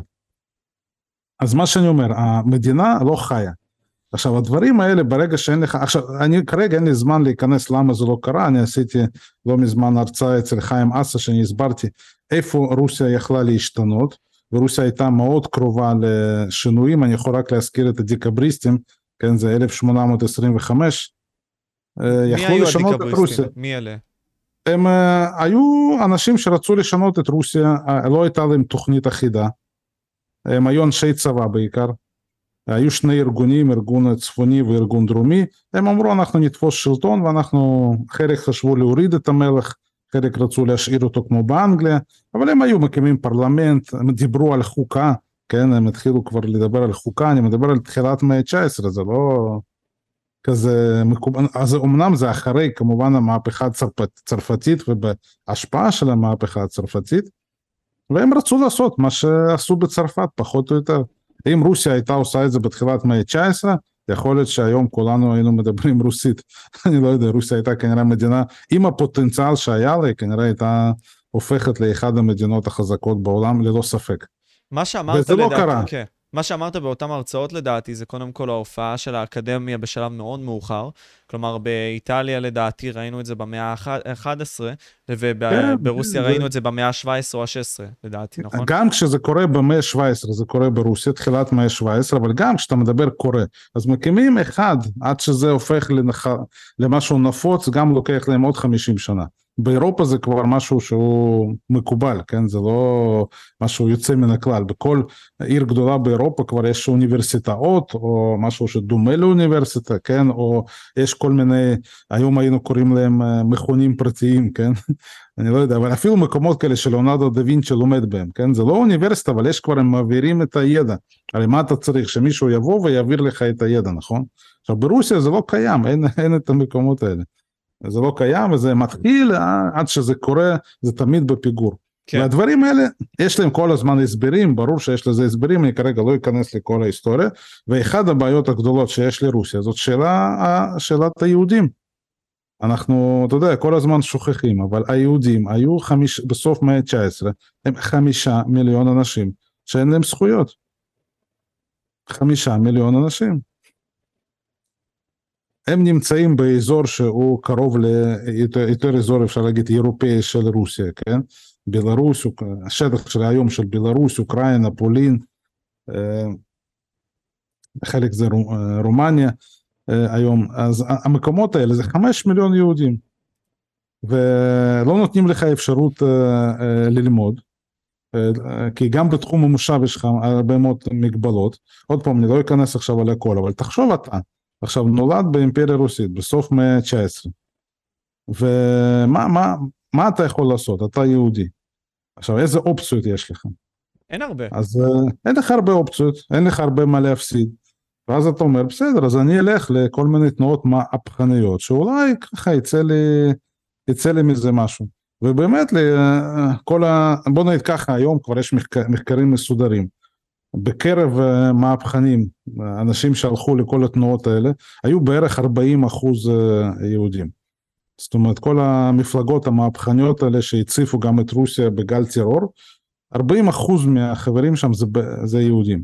זאת אומרת, זה המון, כן? היהודים היו, אה, כמה הם היו? 5 אחוז מהאימפריה הרוסית. אולי, כן, בערך. והם היו 40 אחוז בתנועות המהפכניות, זאת אומרת הרבה מעבר לחלק הפרופורציונלי שלהם. כן, ו- ואם אנחנו נלך לשיעור טיפה היסטורי, בעצם אנחנו רואים את הכנסיות לא אוהבות את היהודים, בגלל הרבה מאוד דברים כמו ריבית. שהם היו לוקחים בעצם, והם היו תופסות את זה כחטא באיזשהו מקום, אז הייתה שנאה פה, ובסופו של דבר, כמו שאתה אומר, זה משתלך במישור של האינטלקטואלים יותר. אם אתה אומר... יותר מזה, אתה, מה שאתה מספר על הכנסייה, או האנטישמיות הדתית, היא משתנה דווקא במאה ה-19. כי עד מה שהיה נגיד במאה ה-18, אם אתה הולך, ל... כשעוד אין הרבה יהודים ברוסיה, אבל יש יקצרינה הראשונה, אליזבטה, הן שולטות, אימפרטריצות, הגישה שלהם יהודים היא מאוד פשוטה, הרי הם אומרים לגרש את היהודים מרוסיה, אבל היהודים שמחליפים את הדת ומומרים לנצרות, מקבלים אפשרות לחיות ברוסיה, יש אנשים שמגיעים לתפקידים בכירים בשלטון הרוסי וחלק הם אה, כמו אחים וסילקובסקי הם ממש אה, חלק אפשר להגיד ממשפחת המלוכה. זאת אומרת היה לך ברור שאם אתה מחליף את הדת אין שום בעיה. כן קח אותו אה, דרי פס שהוא יהודי מומר ספרדי יקטינה שנייה שולחת אותו להקים את אודסה. כן אחד. שהיום הרבה שומעים בהקשר של מלחמה בין רוסיה לאוקראינה. אבל הוא יהודי שולחים אותו הוא כבר הפך לנוצרי אין איתו שום בעיה. מה שקורה דווקא במאה ה-19 וכמובן עם הנפוליאון עוד בתחילת המאה ה-19 כשאלכסנדר הראשון מתחיל להפיץ אה, אה, קונספירציות, מה שבדיוק אתה אומר, קונספירציות על הקשר בין היהודים לבין נפוליאון, כי נפוליאון אה, מכנס את הסנהדרין הגדולה, הסעיפה הגדולה של היהודים בצרפת, ואז הם מתחילים להפיץ אנטישמיות שהיא כבר לא קשורה לדת. וזה מגיע למצב אבסורדי שבתחילת מאה ה-20 ניקולאי שני אומר לגרש את היהודים מהקדטים, קדטים זה אלה שלומדים להיות קצינים, כן, מכל מיני מכללות צבאיות כאלה, לגרש יהודים גם כאלה שנוצרים. זאת אומרת, זה לא משנה שאתה כבר הופך לנוצרי, אתה יהודי. זאת אומרת, גזענות כבר בנויה לגזע שלך, אם אתה יהודי אתה רע. וזה למעשה עוד יותר דוחף את היהודים למהפכה. כי אחרת מה הם יעשו? גם אם הם, אם הם יתנצרו, זה כבר לא פותר להם את הבעיה. ומה שקורה בתחילת מאה ה-20, בסוף מאה ה-19, יש כמה גלים של טרור שפשוט מציף את רוסיה. והמדינות אז לא ידעו איך להתמודד עם טרור מאורגן, רוסיה היא היחידה שנתקלת בהיקף כזה בטרור פוליטי מאורגן, ואני יכול להגיד לך שהם פשוט הורגים את כולם. מה זה הם הורגים את כולם? אתה צריך להבין, נגיד, אם אתה הולך למאה ה-19, יש uh, את המחלקה השלישית, השלישית בקנצלריה של ניקולאי הראשון, שהיא עוסקת בז'נדרמריה, כן? זה המחלקה השלישית בז'נדרמריה, אז שם במטה יש 70 אנשים.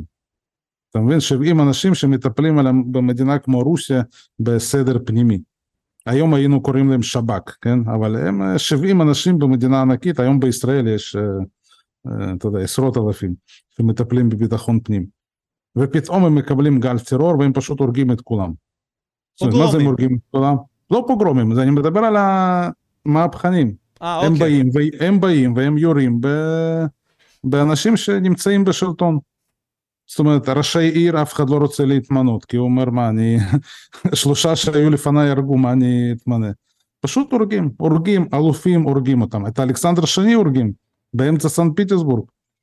באים, יורים בו, זורקים פצצות, זורקים זה, וגם זה לא ניסיון ראשון להרוג אותו, לפני זה היה איזה שלושה ארבעה ניסיונות. כן, באחד הניסיונות בן אדם ניגש אליו, כמעט הורג אותו, אבל מישהו תופס לו את היד ואז הוא מפספס עירייה. זאת אומרת, הם נמצאים במצב אה, שמדינה לא יכולה לתפקד. ואז הרעיונות הקומוניסטיים, אני לא חושב שהעם באמת ברוסיה היה כל כך קומוניסטי, כן, אתה יכול להגיד, אבל הבינו שאי אפשר להמשיך בדרך הקיימת. ואז כשאתה לא יכול להמשיך, אז כל אידיאולוגיה קיצונית נראית לך שהיא מתאימה בשביל אה, להוריד את השלטון, כן? ואז אה, כשהכול מוצף בהתנגשויות והכל, אתה יודע, הם הרגו שם איזה 50-60 אלף איש בתקופה די קצרה. זה פשוט אה, מספרים מטורפים. מלא, כן. השלטון, השלטון מתחיל להתפורר. פשוט, פשוט כמשמעו מתחיל להתפורר, ואתה יודע, אחר כך הם נכנסים למלחמת העולם הראשונה. וזה כבר uh, גומר אותם. לגמרי, לגמרי. ואז יש את ההפיכה נגד... אולי השני, כן, כן. כן. ואנחנו רואים בעצם את המהפכה הזאת של לנין שקורית, אז באמת תדבר על זה. היא מהפכה שנייה, כן. למעשה מה שקורה שם, הם מדיח, מי שמדיח את ניקולאי השני, אפשר להגיד זאת אפילו צבא. זאת אומרת, הצבא אומר לו, אתה צריך להתפטר. כי, למה? כי יש את הבלג... כל הבלגן הזה, הם אומרים, אי אפשר לנהל מלחמה בבלגן כזה, בוא נעביר את זה, אתה לא עשית בזמן את השינויים הנדרשים, בוא תתפטר, ואנחנו נקים איזושהי מולוכנות כזאת כמו באנגליה, עם פרלמנט פעיל, וזה מה שהם עושים. אבל אה, אז המדינה כבר, אה, הצבא נמצא כולו בחזית, למדינה אין כוח, וכוחות אלה שנמצאים בבירה כמובן הם כוחות uh, כאלה שנמצאים בהתארגנות לקראת שליחה לחזית וב-1917 כבר אף אחד לא רוצה להישלח לחזית, כן, זה מזכיר uh, מה שלא יודע, היום קורה באוקראינה, שאנשים כבר לא רוצים להגיע לחזית כי אתה יודע, זה כבר אחרי שמלחמה נמשכת ונמשכת ונמשכת וכל כך הרבה קורבנות, זה משפיע. אז הם, גם הם מעדיפים לעשות הפיכה ב... בבירה מאשר להישלח לחזית, ופה אני חושב שקומוניסטים מנצלים את זה בצורה מצוינת, וכמובן מי שתפקיד ראשי שם זה טרוצקי או לב ברונשטיין, שהוא כמובן יהודי. אין פה, זה, כל, האנטי, כל התומכי תיאוריית קונספירציה מתים על זה שהוא יהודי, למרות שדרך אגב הוא אמר על עצמו שהוא לא יהודי, שהוא סוציאל דמוקרט. כן, ככה הוא אמר. כששאלו אותו מי אתה, הוא אמר אני סוציאל דמוקרט. אל תדביקו לי. לייבלים כלשהם. תווית יהודי, כן. כן, כן. אבל כן. לא משנה, זה שהוא התכחש ליהדותו, זה לא עוזר לו. היום הוא מככב בכל תיאוריית הקונספירציה. זה כמו סורוס. כמה כן. שסורוס לא רצה להיות יהודי, תמיד מזכירים לו שהוא יהודי. כן, על זה שהוא סוציופט, על זה שהוא במלחמת העולם השנייה אה, ראה את כל הדברים שלו, משפחה, זה, זה, זה בן אדם מוזר, הוא לא הגיב מוזר לזה. הוא דווקא אמר, התאקלמתי לזה, אה, כל מיני כאלה, זה לא הטריד אותי כשהייתי צעיר. כן. אני גם הכי אהבתי שהוא בן אדם הכי פתוח, כן? אתה יכול לראות לאיפה הוא תורם, מה הוא תורם, הוא הכי לא מסתיר שום דבר, יש לו ממש, אתה יכול לראות כל מה שהקרן שלו עושה. זה הכי פתוח ועדיין יש סביבו הכי הרבה קונספירציות. אמת, אמת. כמה שהוא לא פתוח, הוא לא מסתיר שום דבר, הוא פרסם ספרים, דיבר באין ספור רעיונות, וגם כל מה שהוא עושה, יש לו דוח שאתה יכול להיכנס היום לראות מה הם עושים. כן, אבל אנחנו עצלנים, אוהבים ללכת לקונספירציות, לא ככה אלכס. אז זה לוקח אותי לאותו ליאון טרוצקי, שאמרנו שיש עליו קונספירציות, ולוקח אותי למישהו אחר, דווקא שהיה בשורותיו באותם ימים, אה, ולדימיר לנין. נשמח שנדבר עליו. אה, איך אתה מסתכל על הדמות שלו, מה היא ניסתה להעביר? תראה, אני, אה, עוד פעם, יש הרבה תוצאות לא טובות של מה שהוא עשה. כן, אני לא, לא, לא רוצה שאנחנו נשכח את זה. אבל אני חושב שהוא ראה את עצמו בהחלט כמישהו שמשנה היסטוריה. הוא הבין את הרגע שיש, אה, זאת אומרת, חלון ההזדמנויות הזה שקיים ברוסיה, והוא הבין שחלון ההזדמנויות הזה הולך להיסגר. ודרך אגב, אם אתה תראה מה הוא עשה חצי שנה לפני כל האירועים האלה, הוא עדיין לא האמין שאפשר לתפוס שלטון ברוסיה. או תראה אותו, מה שהוא כתב שנה וחצי לפני המהפכה, כשהוא עדיין היה בשוויץ. הוא לא האמין שכנראה, הוא חשב שבימיו כנראה שום דבר לא יקרה. זאת אומרת, הוא עדיין בטוח. ואז הוא ראה את החלון ההזדמנויות, כן, כי הדברים הרי התחילו להתפתח, אף אחד לא ציפה שניקולאי שני יודח. זה לא שזה היה ציפייה, כולם ידעו שהוא יודח. לא, היה בלאגן, ברור שהיום בדיעבד אנחנו רואים הרבה סיבות, אבל הם לא ציפו לזה, והוא פתאום רואה את זה. עכשיו, הם מפלגה קטנה, מפלגה קטנה, זאת אומרת, המפלגות הגדולות ברוסיה, כמו קדט, קדטים, אסרים, הן מפלגות הרבה יותר גדולות מלנין. זאת אומרת, הוא מפלגה, מבחינת החברים, הם בכלל, אה, אה, יש הערכות שונות, כן, לפי הרישומים היה להם, אה, לקראת 1917 היה להם 18 אלף חברים אולי. יש חלק אומרים שהיו הרבה פחות גם שם בפועל, אבל עוד פעם, זו מפלגה קטנה, זו מפלגה של, לא יודע, 10 אלף, 20 אלף איש, במדינה ענקית, זה כלום. זאת אומרת, הם איזה תנועה קטנה, אני לא יודע, אזוטרית. והם מנצלים, לנין כנראה, הוא בין האנשים שהכי, הוא מזכיר את בן גוריון. זאת אומרת, הוא כמו בן גוריון, הוא הבין שיש חלון הזדמנויות וצריך לפעול מהר. והוא באמת פועל בעזרת טרוצקי, רבים מתנגדים, רבים חושבים שאנחנו לא מוכנים למהפכה, שצריך להמתין, צריך להמתין לכינוס הדומה, כן, ולבחירות הכלליות ברוסיה, הוא דווקא לא, רוב האנשים לא חשבו שזה הזמן לעשות מהפכה, אבל הוא רואה פה הזדמנות והם מבצעים את התוכנית פשוט בצורה מעולה. היו גם לזה סיבות טקטיות, אני לא יודע אם יש לנו עכשיו זמן להיכנס לזה, אבל היה את מרד קורנילוב, שהוא... הממשלה של קרינסקי, כן, הממשלה שהשם שלה היה ממשלה זמנית. למה הייתה ממשלה זמנית? כי הם חיכו לכינוס, לבחירות כלליות וכינוס הדומה. ואז אמרו יבחרו ממשלה קבועה. בינתיים הקימו ממשלה זמנית כזאת, כן, ועמד בראשה פופוליסט מאוד פופולרי ברוסיה, קראו לו קרינסקי, כן, okay. אוקיי. והוא, הוא דרך אגב חי עד שנות ה-60 בארצות הברית אחר כך, מצליח לברוח. אוקיי. Okay. אבל האיום שהוא רואה על עצמו, הוא לא איום מהשמאל, שלנו היום נראה ברור שהשמאל איים עליו, הוא רואה דווקא את האיום מצד הימין. והוא מנסה לשחק איתם עם אנשי הימין, וקרנילוב שהוא ראש המטה מתחיל אה, לפעול נגדו ושולח כוחות לסן... מה זה נגדו? יש היום היסטוריונים שאומרים שהם היו בתיאום ואחר כך קרינסקי שינה את דעתו, לא ברור בדיוק מה קורה שם, אבל אה, העובדה היא שבקיץ 1917 אה, קורנילוב מנסה להיכנס, כמו שעכשיו עשה פריגוז'ן לפוטין, אותו דבר מנסה לעשות קורנילוב. הוא מקים כוחות, בעיקר כוחות שמורכבים מאנשים מהקווקז, היא נקראת הדיוויזיה הפראית, ושולח אותם לסן פיטסבורג לבירה. הם לא מצליחים להגיע לבירה, כי מי ששולט ברכבות אלה הקומוניסטים, והקומוניסטים, ועדות, ועד, ועדי העובדים, ההסתדרות, הם עוצרים את הרכבת ואומרים בסדר, אתם יכולים... לחזור הביתה. להתקדם, להתקדם ברגל לבירה, אבל ברכבת אתם לא תיסעו, ואז כל זה לא מצליח. אבל מה שזה גורם, זה גורם לקרנסקי גם להוציא מהבירה כוחות של הקוזקים, כל האנשים שיכולים לאיים עליו מהימין.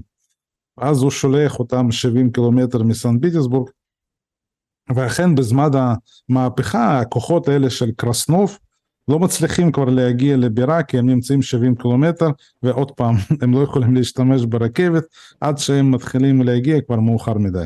אם הכוחות האלה אם כל זה לא היה קורה יכול להיות שהיה לו מספיק כוחות uh, לנטרל את ההתקוממות הקומוניסטית. אבל הקומוניסטים uh, מבינים את המצב מנצלים אותו עד הסוף ומצליחים לתפוס שלטון. ואני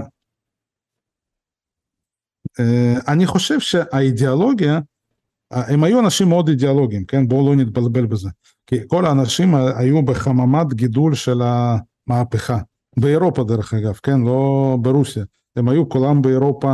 אם אתה תראה את ההיסטוריה, הם כל הימים ישבו, כמו שהיום, אני לא יודע, בקבוצת אגסי, כן? אנשים יושבים ודנים וכל הזמן היו בכזה מסגרות כאלה, הם לא עבדו למעשה, הם קיבלו תמיכות מכל מיני מקומות מהקופה של המפלגה, כל מיני דברים, והם ישבו וכתבו מאמרים, התווכחו אחד עם השני, ממש עסקו בתכנון של דברים, הם נראו כאנשים שלא קשורים למציאות, בהרבה מובנים. זאת אומרת, כמו קבוצת אגסי, אתה יכול לבוא להגיד, מה, קבוצת אגסי יכולה לתפוס שלטון? מה, הם uh, יושבים ו... מדברים על כל מיני דברים, זה נראה לי מנותק מאוד מהמציאות. אותו דבר היו קומוניסטים, כן, דיברו על כל מיני דברים, דרך אגב, קומוניסטים לא השתתפו יותר מדי בפעולות טרור, בניגוד למה שאנשים חושבים. כל הגלי טרור האלה שהיו ברוסיה, דווקא לא קומוניסטים ביצעו אותם. הקומוניסטים, האח של לנין, הרי הוצא להורג אחרי רצח של, ניסיון רצח של אלכסנדר שני, והוא, לנין גינה אותו, הוא אמר זאת לא הדרך שלנו, אנחנו לא צריכים לעשות פעולות טרור, זה לא, ככה לא, לא עושים, אנחנו צריכים לשאוף לשינוי, למהפכה, אבל לא, אתה לא הורג סתם פקידים, זה לא, זה לא קשור לעניין. ואז הוא למעשה, קומוניסטים לא הצטיינו בפעולות טרור, הם כן השתתפו כמובן בצורה מזוינת במהפכה הראשונה שהייתה ברוסיה ב-1905, השתתפו, זה, זה ברור, כאילו הקומוניסטים היו חלק מהניסיון המהפכה הראשון שהוא בסוף דוכא. כן, גם דוכא לא תוך יום יומיים, זה לקח יותר משנה לדכא, זה לא הייתה הפיכה שקרתה תוך מספר ימים, זה היה ממש קרבות שנמשכו לאורך שנה. והאנשים האלה באו עם תיאוריה מאוד חזקה ומסודרת, זאת אומרת אלה לא היו אנשים שלא ידעו מה זה קומוניזם, כן, הם למדו עשרות שנים מה זה קומוניזם. הם באו מבית ספר לקומוניזם אתה יכול להגיד, האירופאי, כן, ישבו באירופה, למדו את זה, לכן הם באו עם משנה מאוד סדורה, ואם אתה תראה את השינויים שהם מתחילים לעשות ברוסיה, הם מאוד מהירים. זאת אומרת, הם כולם היו בהלם, הרי אנשים בהתחלה חשבו בסדר, קומוניסטים תפסו את השלטון, בסדר, עוד חודש, עוד חצי שנה הם אה, לא יצליחו ויפלו לבד אפילו, לא צריך להתקומם נגדם. והם דווקא אה, באו עם תוכנית, התחילו לשנות את המדינה, תוך אה, חודש כבר אי אפשר היה לזהות את רוסיה. הם הקימו בכל מקום ועדות, כן, ועדות עובדים, ועדי עובדים, מערכת שלטונית שהשתנתה בן רגע ברוסיה. Uh, כמובן זה הביא לכאוס, להרבה, אני לא אומר שזה היה חלק מאוד, וזה הביא גם לרב, כל השינויים האלה הם לא, לא שינויים קלים, כן? אבל uh, זה גם דרך אגב חלק מהדברים, לנין היה מאוד פרגמטי. כשהוא רואה שהשינויים הדרסטיים שהוא עשה אפשרו לו להחזיק, למפלגה הקומוניסטית להחזיק בשלטון, אבל זה שזה לא מתפקד הוא הבין את זה, הוא הבין שיש פה רב, שיש פה בעיות, ולכן בתחילת שנות ה-20 הכריזו לה מדיניות כלכלית חדשה. שהיא אמרה, בסדר, מפעלים גדולים אתה לא יכול להחזיק, אבל הפעילות כלכלית של הבורגנות, אנחנו מאפשרים אותה. אין בעיה, אתה רוצה לפתוח מסעדה, אתה רוצה למכור בשר, אתה רוצה, אני לא יודע, לספר אנשים, בבקשה, תעבוד שזה יותר סוציאליסטי באיזשהו מקום. כן, זה, לנין, זה מה שלנין עשה וזה היה עד סוף שנות ה-20. רק סטלין אחר כך לאט לאט בכמה שלבים הוריד את זה לגמרי. אבל לנין הבין שיש בעיה, עשה אחורה פנה קצת, הוא היה פרגמטי. הוא היה פרגמטי מאוד. קשה לנו לדעת מה היה קורה אילו הוא היה נשאר חי יותר. כי הוא למעשה מ-1922 לא מתפקד. זאת אומרת, חלון שלו לשלוט ברוסיה הוא היה מאוד קצר. ואנחנו שופטים אותו בעיקר לפי הדברים שהוא עשה ב-1918, 19, 20, שאלה שנות מלחמת האזרחים. ואז נכון שהוא היה גם אכזרי וגם כל מיני דברים, אבל עוד פעם צריך לזכור שזה היה במסגרת מלחמת אזרחים ברוסיה. שהייתה מלחמת אזרחים שהם כמעט היו קרובים להפסיד אותה גם. ואחרי מלחמת האזרחים למעשה הוא מהר מאוד נהיה חולה ומ-1922 אפשר להגיד שהוא כבר לא משפיע יותר על הנעשה ברוסיה. ופה קורית טרגדיה לתנועה הקומוניסטית, מי שמשתלט זה סטלין. למה טרגדיה? כי אני חושב שהוא הרס את הרעיון הקומוניסטי. דרך אגב זה מה שטרוצקי מאשים אותו גם. כי הוא כל הרעיון הקומוניסטי הוא הפך בסוף לדיקטטורה אישית. אז אם אני אשאל אותך, לפני שאנחנו באמת נרד לרעיון הזה של סטלין, כן? איך אתה רואה את הקומוניזם עובד בצורה אידיאלית ב... איך אתה חושב שהוא יכל לפעול? כי ראינו הרבה מאוד מדינות, קרוב ליותר מ-60 מדינות, או 60 מקרים יותר נכון, של ניסיונות לקומוניזם בחברה, והם נכשלו. אז איך אתה רואה בעצם את החלון הזה לקורא למציאות, ומה צריך בשביל שהוא יקרה? כי אני מסתכל על זה ככה, שיש משפט של נסים טלב, או איזשהו בן אדם מסוים, אה, אינטלקטואל אה, של היום, הוא אומר, אם המשפחה שלך תהיה קומוניסט, אם החברים שלך תהיה סוציאליסט, אה, בחברה עם האנשים, הפוליטיקה של המדינה תהיה דמוקרט, תהיה רפובליקני אחרי זה, ככל שאתה מגיע לרמות היותר גבוהות. כאילו, כדרגת העובדה הזאת שאתה פחות יכול לסמוך על אנשים, זה מתרחב, אז אתה יודע, צריך uh, לשים גבולות יותר. ולא לתת, לא לתת פה את החופש הסוציאליסטי או הקומוניסטי, כי קשה לסמוך על בני אדם. יש גם את ההיבט הזה כן. של הכוח. כן, אני קודם כל, אני לא חושב שקומוניזם יכל לעבוד. אני לא חושב. עוד פעם, אנחנו לא נדע לעולם כבר מה היה קורה אילו דברים היו קורים אחרת, אני לא יודע. אם לנין לא היה חולה, אם אה, במקום סטלין היה מגיע טרוצקי, אם זה היה, הרי הוא היה המתחרה העיקרי שלו על השלטון. והאם הוא היה מביא משהו אחר, או שלהפך, הוא היה עוד יותר אה, גרוע, אני לא יודע, אנחנו לעולם לא נדע. מה שברור, שמה, בוא נגיד ככה, מה השינויים הגדולים שעשה סטלין. אה, גם לנין וגם טרוצקי, הם ראו את רוסיה רק כאמצעי להפיכה עולמית. וקומוניסטים כל הזמן אמרו אי אפשר לעשות קומוניזם במדינה אחת. אתה צריך להשתלט על העולם, העולם בסוף, הרי הגישה הקומוניסטית אמרה הקפיטליזם אה, לא ישרוד. כן, בצורה מדעית הם אמרו, אנחנו בטוחים שהקפיטליזם לא ישרוד.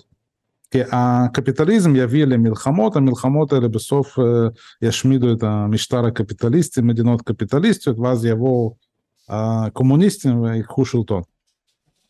וטרוצקי רצה מיד אחרי המהפכה לנסות אה, לפצ... להפיץ אותה במערב. וזה לא היה מופרך.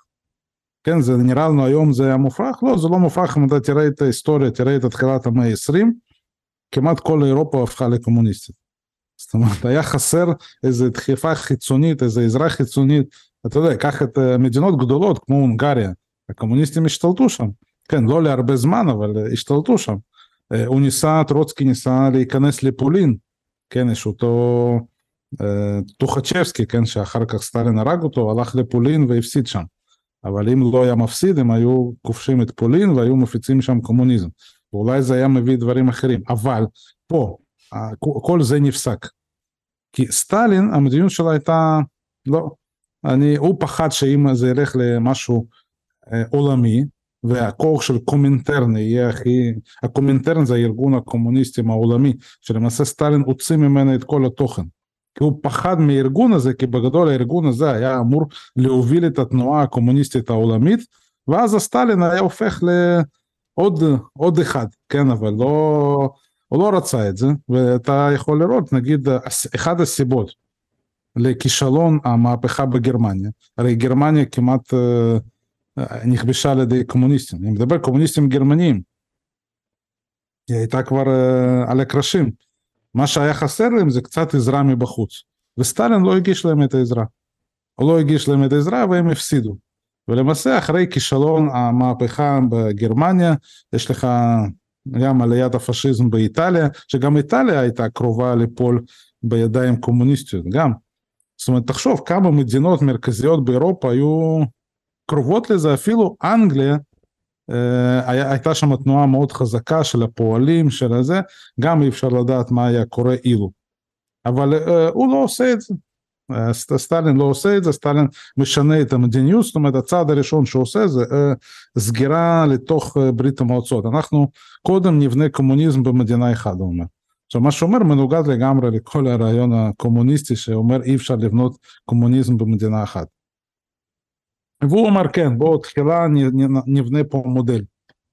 וגם בינינו מה שסטלין עושה זה כבר לא קומוניזם זה דיקטטורה. כן דיקטטורה חברה סגורה ודיקטטורה יכולה להיות גם עם כל אידיאולוגיה זה כבר פחות משנה מה האידיאולוגיה ברגע שאתה פשוט זה הופך לפולחן אישיות ודיקטטורה אישית. אז זה, מה זה משנה?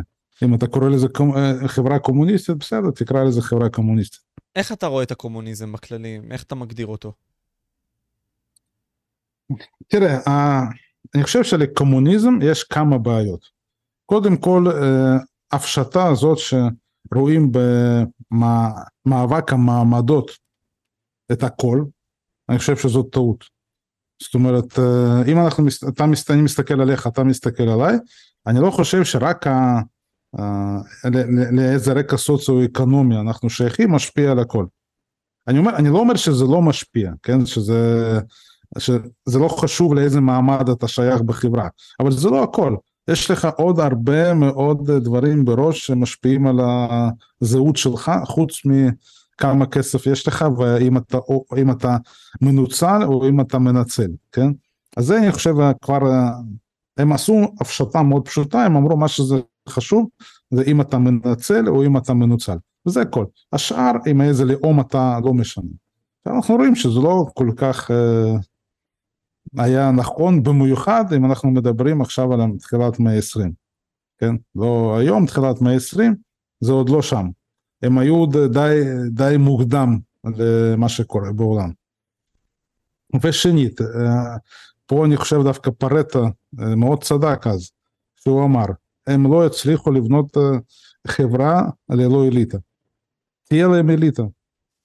אז מה שהם יעשו, אתה תשמיד אליטה טובה, תקים אליטה גרועה, אבל זה לא, לא פותר את הבעיה. להפך, אתה רק uh, גורם ליותר ויותר בעיות. וזה גם מה שאנחנו רואים בברית המועצות, שבמקום שהחברה תהיה פתוחה, חופשית, החברה הקומוניסטית הרי בנויה על עקרונות שאנחנו מנהלים את עצמנו, אף אחד לא מנצל אותנו. אה, קרה ההפך.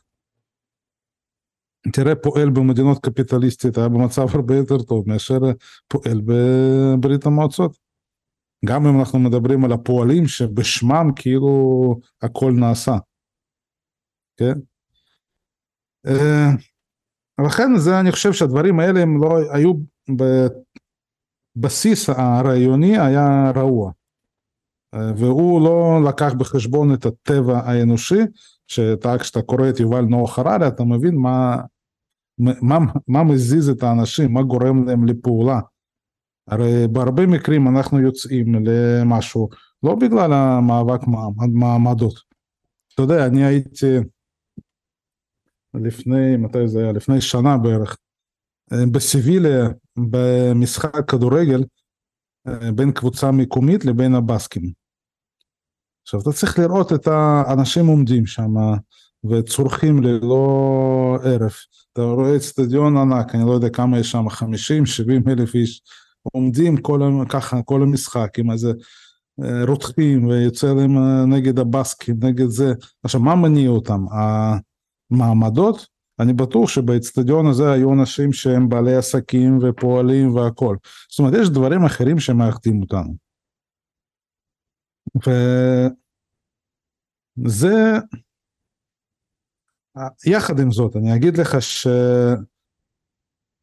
הקומוניזם או אפילו אנרכיזם, כן, דברים שאני לא יודע, קרפוטקין אמר, הם דווקא כן היום מוצאים uh, דברים שהם uh, כן אולי התגשמו בצורה אחרת אבל. כי אתה רואה היום שפתאום uh, הרעיונות שהיו הכי אנרכיסטיים, כן, מה שאנחנו התחלנו לדבר איתך, כן, על השאלות הבסיסיות, היום בעולם זה מאוד נפוץ, אנחנו רואים פתאום שקיעה של לאומים. כן, אם פעם אנשים צעקו אני צרפתי, אני לא יודע, בריטי, אני לא אומר שזה לגמרי נעלם, אבל אה, זה כן, אנחנו רואים שאנחנו בסוף הולכים לאיזושהי תרבות אה, פחות או יותר אה, דומה. דרך אגב, קומוניסטים רצו לשנות את השפה, כן, הם רצו שהשפה העולמית תהיה אספרנטו. והם רצו בברית המועצות לשנות שפה לאספרנטו, התוכניות האלה לא יצאו לפועל. זה, מה, מה השילוב של זה? זה שפה שהיא דומה מאוד לבסיס שלה הוא לטיני, כן?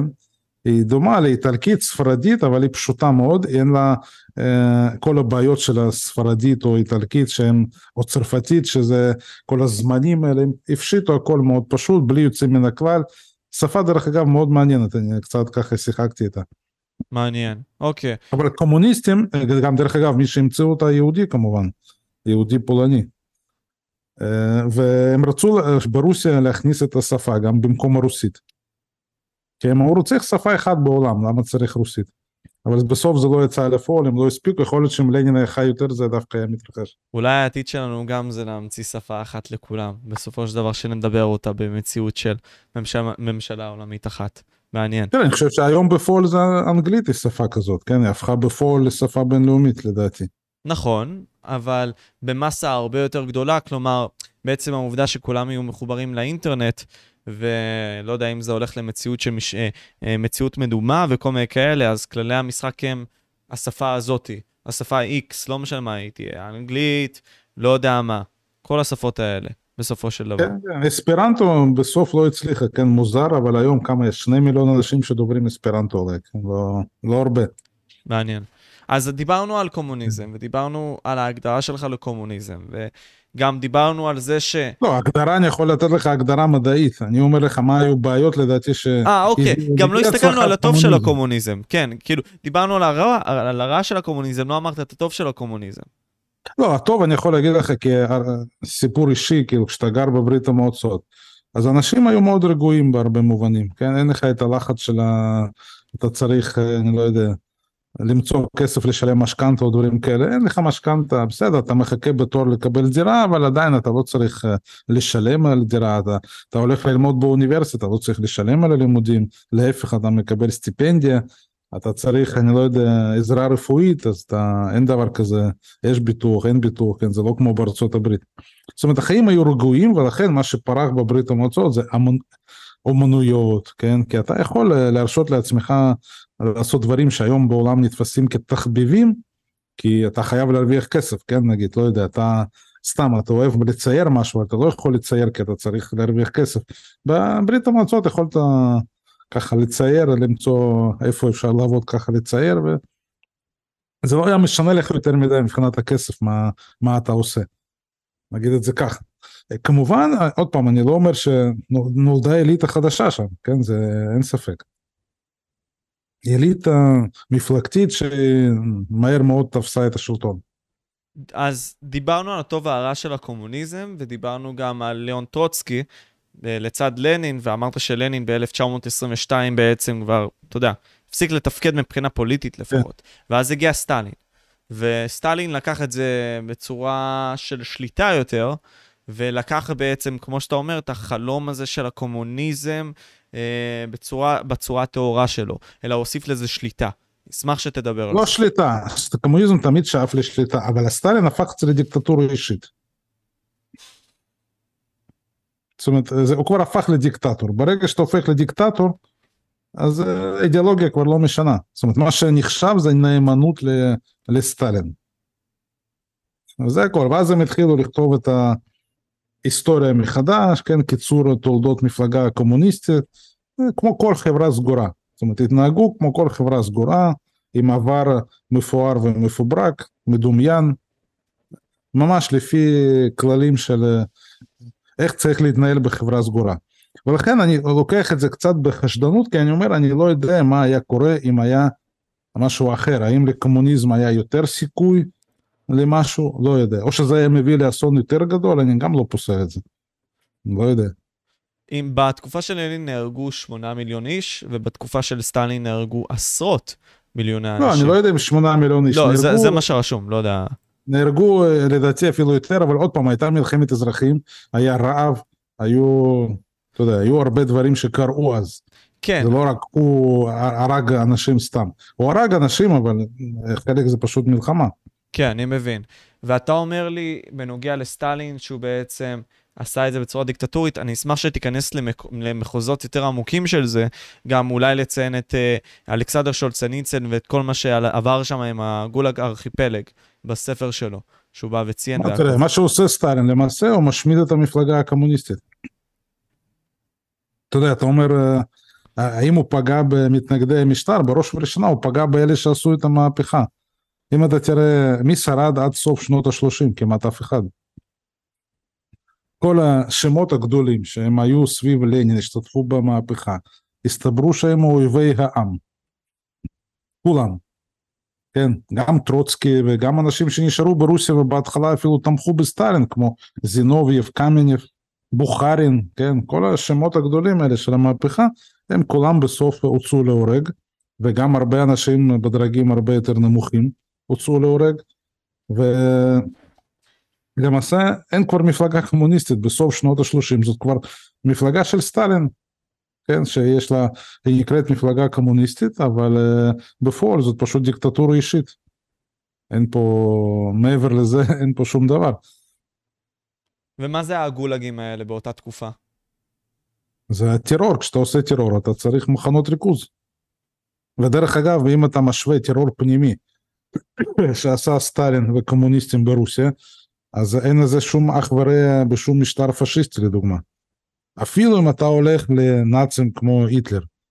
היטלר כלפי, אני לא מדבר עכשיו על יהודים, אבל כלפי הגרמנים, הוא לא עשה טרור שמתקרב למה שסטלין עשה אה, ברוסיה. כן, זה לא מתקרב, אנחנו עד היום, דרך אגב, אין לנו מושג, יש הרבה מספרים שאתה יכול לראות בוויקיפדיה ברשת, אבל בפועל אין לנו מושג כמה אנשים הוא הרג. זאת אומרת, בשיא הטרור בשנות 38, אה, 37, בערך מיליון איש אה, הוצאו להורג לפי הפקודות הישירות של בתי משפט, כן, שהתכנסו ומיד החליטו להוציא להורג, בלי אפשרות שאפילו לערער על זה. אבל גם זה לא ברור אם אלה המספרים או שבפועל יש הרבה יותר, קשה לדעת. אני התעסקתי עם הנושא הזה לפני הרבה שנים וזה ממש המספרים הם לא ברורים. כן. אנחנו יודעים שהמון אנשים אה, נרצחו והרבה אנשים גם מתו מהתנאים הקשים במחנות האלה ועד היום אנחנו לא יודעים כמה. אבל זה מספרים עצומים. והקטע הוא, וזה מעניין אותי, אתה אומר לי שזו הייתה דיקטטורה ישירה. ואם נניח הייתה, אתה אמרת לי אופוזיציה בעצם לסטלין, אז אתה יודע, אוטומטית הרגו אותו, נכון? ככה אני מבין. אין אופוזיציה, אין אופוזיציה. האופוזיציה האחרונה הייתה באמצע שנות ה-20 וזהו. וואו. ואז אה, אה, אה, טרוצקי ברח, כן, הוא היה צריך לברוח. כל מי שהיה איתו לאט לאט הרגו אותם, והיו איתו מלא אנשים, כן, הוא הרי היה מפקד הצבא האדום, הוא הקים את הצבא האדום. ואתה יודע, הרבה מאוד אנשים אה, פשוט הוציאו אותם להורג. עכשיו, סטלין בערך שלט קרוב ל-30 שנה בשלטון. אה, האם לדעתך פוטין יוכל לשבור את השיא הזה? וגם אם כן, גם אם הוא יעשה את זה, לדעתך זה דבר רע? כלומר, שיש מנהיג שיושב בשלטון כל כך הרבה זמן, בוא נגיד ככה, דמוקרטית, לא דמוקרטית, על פניו דמוקרטית. איך אתה מסתכל על זה? אני חושב שזה רע, ואני אגיד לך, רוסיה היא מדינה שיש לה הרבה מאוד פוטנציאל. פוטנציאל, מה שאני אמרתי לך עוד בתקופת הצארים, בתקופת המאה ה-19, ה-18, תחילת ה-20, היה לה הרבה פוטנציאל, וגם היום, אם אתה תסתכל אחרי שנות ה-90, רוסיה שהשתקמה מנפילת ברית המועצות וכל הבעיות הכלכליות שהיו בשנות ה-90, היא הייתה בעמדת זינוק. בסוף, מה הפריע לרוסיה עכשיו לזנק כלכלית, לפרוח? זה רק פוטין, רק המשטר של פוטין. ומה שמתרחש ברגע שאתה לא מצליח להיפרד מהשלטון, אתה צריך למצוא אה, כל מיני אה, אידיאולוגיות שיעזרו לך איכשהו להישאר בשלטון. ואז אה, מה שקורה, פוטין התחיל לשחק עם פתאום עם איזה דרך מיוחדת של רוסיה, פתאום הוא דואג לאיזה ערכים מיוחדים, שאף אחד לא יודע מה, מה הם הערכים המיוחדים האלה שהוא דואג להם. זאת אומרת, להמציא כל מיני אידיאולוגיה מדומיינת, שבינינו כולנו יודעים שברוסיה אין שם שום אידיאולוגיה מיוחדת, רוסים רוצים לחיות טוב בדיוק כמו צרפתים, הרוסים מתים על אירופה, לנסוע לאירופה, אוהבים לנסוע במכוניות גרמניות, אין להם שום אידיאולוגיה מיוחדת. אבל הוא צריך להמציא אותה בשביל להסביר למה בעצם הוא מציל מישהו ממשהו, למה הוא עדיין בשלטון. כן, והיום כבר ברור שזה שלטון דיקטטורי, כמובן הוא לא שולט כמו שסטלין שלט בזמנו, אבל עדיין רואים היום כל האנשי אופוזיציה מתים, נהרגים, נמצאים בכלא, אין היום ברוסיה אופוזיציה. כן, נגיד סתם נבלני, דוגמה מצוינת לזה. נבלני, כן, כן, שאני מאוד לא בטוח שהוא יצא מבית הסוהר חי. אני גם חושב שהוא לא יצא חי. הוא כבר כמעט מת, הרי כמעט הרעילו אותו, כן, הצילו אותו בגרמניה, הוא עוד בעוז חזר לרוסיה, אני לא יודע למה הוא עשה את זה, אבל בסדר. טיפשות גמורה, אבל, אבל כן אני... טיפשות, אבל הוא ראה את עצמו כמנהיג אופוזיציה, הוא אמר, מה, אני אסתתר באירופה? לא יודע, זה גיבור. גיבור באמת, אני לא, אין לי הסבר אחר. למה שמישהו יבוא לשבת בבית סוהר ואולי למות. ואנחנו מסתכלים היום על נתניהו גם בארץ שלנו. האם אתה חושב שזה על אותו עיקרון שכלומר יש בעיה שהוא מייצר, ומייצר אליה, בוא נגיד ככה, פתרון בצורה מכוונת בשביל להישאר בשלטון. תראה, אני כן חושב, אבל צריך לקחת בחשבון שאנחנו עד לא מזמן, אצלנו לפחות פה הייתה דמוקרטיה, אתה לא יכול, זה לא, קשה להשוות את זה לרוסיה, כן, כי פה יש בחירות, יש לנו מאבק פוליטי. אה, אני לא חושב שמישהו מטיל ספק שלא יודע, נתניהו קיבל רוב באופן אה, חוקי. זאת אומרת, בספירה, וב... אני מדבר רק, לא, לא רק ספירה, הרי הבחירות במלא מדינות לא דמוקרטיות יש בחירות. כן, הבחירות, תהליך בחירות הוא לא מבטיח דמוקרטיה. כי גם בצפון קוריאה כל הזמן יש בחירות ואנשים מצביעים והולכים לקלפי, וגם בברית המועצות יכולת לבוא ולהצביע. אבל אני מדבר מבחינת החברה הפתוחה. זאת אומרת, האם אני יכול לשבת איתך ולהגיד לך דברים, דברים רעים, ואתה יכול להגיד דברים רעים נגד ראש הממשלה, ואתה לא תצטרך לברוח כמו ברוסיה, כן? כי אם אנחנו היינו איתך עכשיו יושבים ברוסיה ומדברים על פוטין, ו... היינו לא אויבים, אלכס, היינו אויבי זה לא מומלץ, כן, כן. קודם כל, אתה לפי חוק צריך להוסיף לוידאו שאתה סוכן זר ואתה כל מיני כאלה שטויות. אבל גם אנשים כאלה נתפסים ונעלמים וזה בעיה. עכשיו, בישראל זה לא קיים. ובוא צריך להבין שהשוואה, אחרת השוואה היא לא נכונה, כי אתה משווה משטר שהוא כבר דיקטטורה לישראל שבה אנחנו יכולים איתך לשבת עכשיו ולדבר נגד נתניהו כמה שאנחנו רוצים ואני מקווה שאף אחד לא יבוא, לא יבוא אלינו. זאת אומרת, זה לא, לא, מסימני, לא מסימנים של דיקטטורה, נגיד את זה ככה. לכן אני חושב שעדיין יש לנו חברה פתוחה, חברה אזרחית, גם כשאתה רואה הפגנות, זה גם סימן שעוד אין, אין דיקטטורה עדיין. יחד עם זאת, כמובן שיש פה, אני חושב, סכנות, כן? ואני לא מזמן, אני חושב, שתיתי קפה עם חיים אסן. ודיברנו איתו על מוסליני. ואני אומר לו, תראה, המוסליני, כשהוא תפס שלטון, הרי לא היה לו רוב. בפרלמנט לא היה לו בכלל רוב. ואז הם שינו חוק אחד קטן. שאני בטוח שהם שינו את זה, רוב אזרחי איטליה אפילו לא הבינו שזה משהו קרה, השתנה במערכת פוליטית האיטלקית, זה נקרא, אם אני לא טועה, הצ'רבו לא. כן, זה היה חוק על שם איזשהו איש כנראה שיזם אותו. שקראו לו אצ'רבו. עכשיו החוק קטן הזה כן שדיבר על צורה איך מצביעים ואיך uh, זה מתורגם למספר הקולות. כן למעשה זה נתן למפלגה שמגיעה למספר קולות הכי גדול את הרוב האוטומטי בפרלמנט. משהו כזה. כן זה שינוי קטן. עכשיו היית עוצר עכשיו שם אנשים בשנות השלושים באיטליה היית אומר להם מה החוק הזה? בטח אומרים לך לא יודע מה זה חוק אתה מדבר מה? אנחנו נלך נצביע והכל. ואז החוק הקטן הזה שהוא נראה חסר משמעות הוא משנה את הכל. ואחר כך הוא הביא את צורת השליטה לפליבסציט. מה זה פליבסציט? זה שיטת המשאלי עם. הוא אמר אנחנו נביא הכל, אנחנו לא, הוא לא טען הרי פשיסטים לא טענו שהם לא מקשיבים לעם, הם אמרו להפך, במקום לדמוקרטיה מזויפת, את כל ההחלטות הגורליות אני אביא ל... אם אתה תחפש באינטרנט תראה הרבה תמונות של אה, פרצוף של מוסליני וכתוב שם מסביב CCC כן כאילו. זה הפלביסציטים שהוא אמר תגידו כן להצהרות שהוא הביא. ואז תמיד בפלביסציטים כמובן אה, הוא ניצח.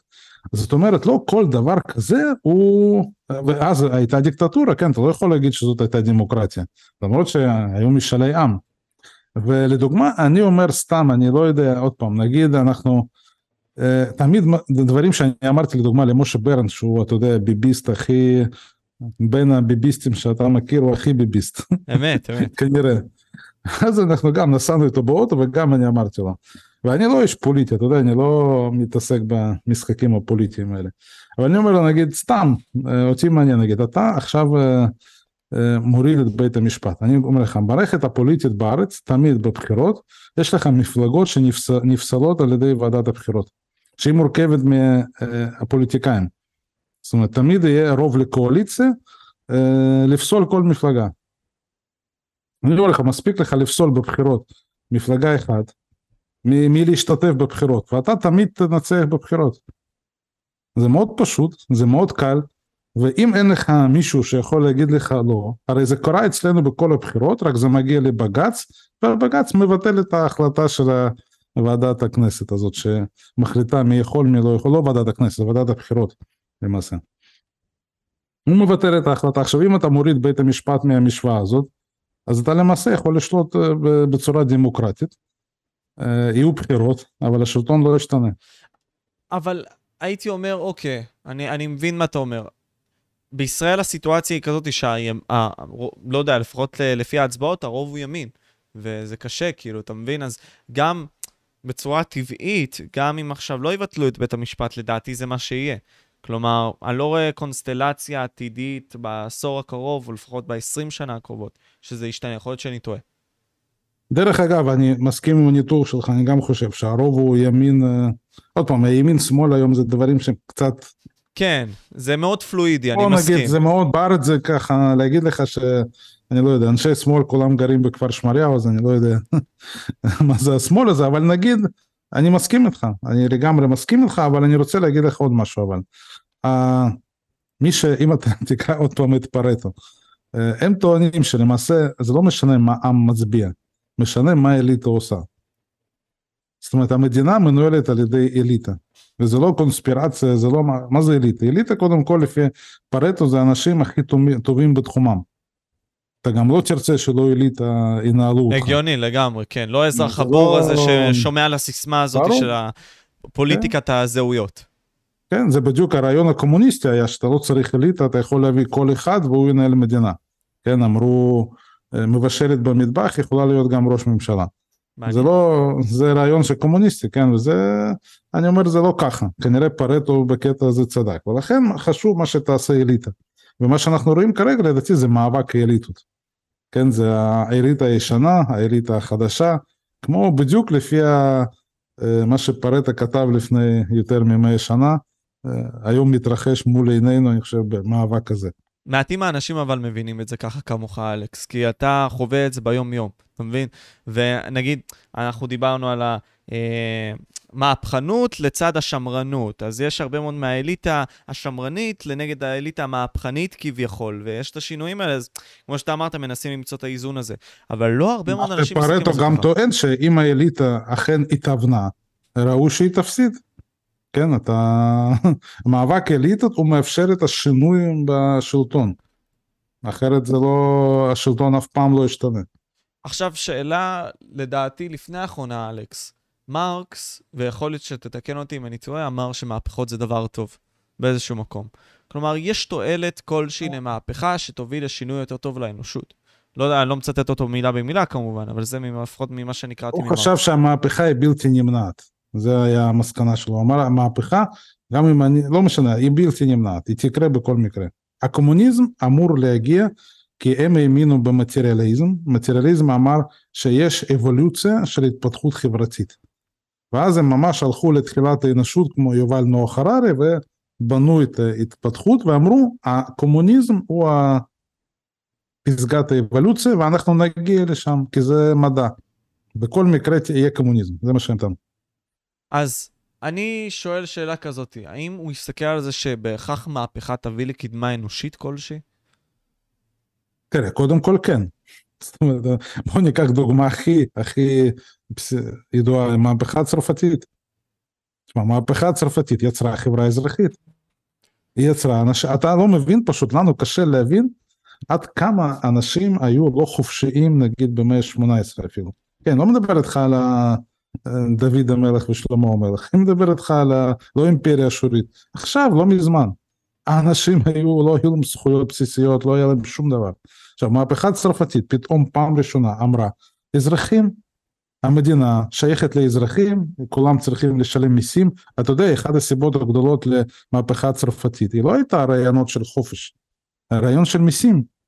הרי האצולה לא שלמה מיסים. זאת אומרת, תחשוב, אמרו למשה פבריקנט, אתה אה, טמבל, פראייר, אתה לא שייך לאצולה, אתה תשלם את המיסים. אני אשלם את המיסים, אני אצולה. למה אני צריך לשלם מיסים? תגיד לי תודה שאני קיים. המהפכה קמה על אי רצון של אצולה לשלם מיסים. אבל בדיוק פה אני שואל את השאלה הזאת, כי אז מגיעה שאלה מוסרית כלשהי, מעניינת, שאפשר לשחק איתה, כן? אנחנו עושים את המהפכה, והיא יכולה להביא לקדמה, אוקיי?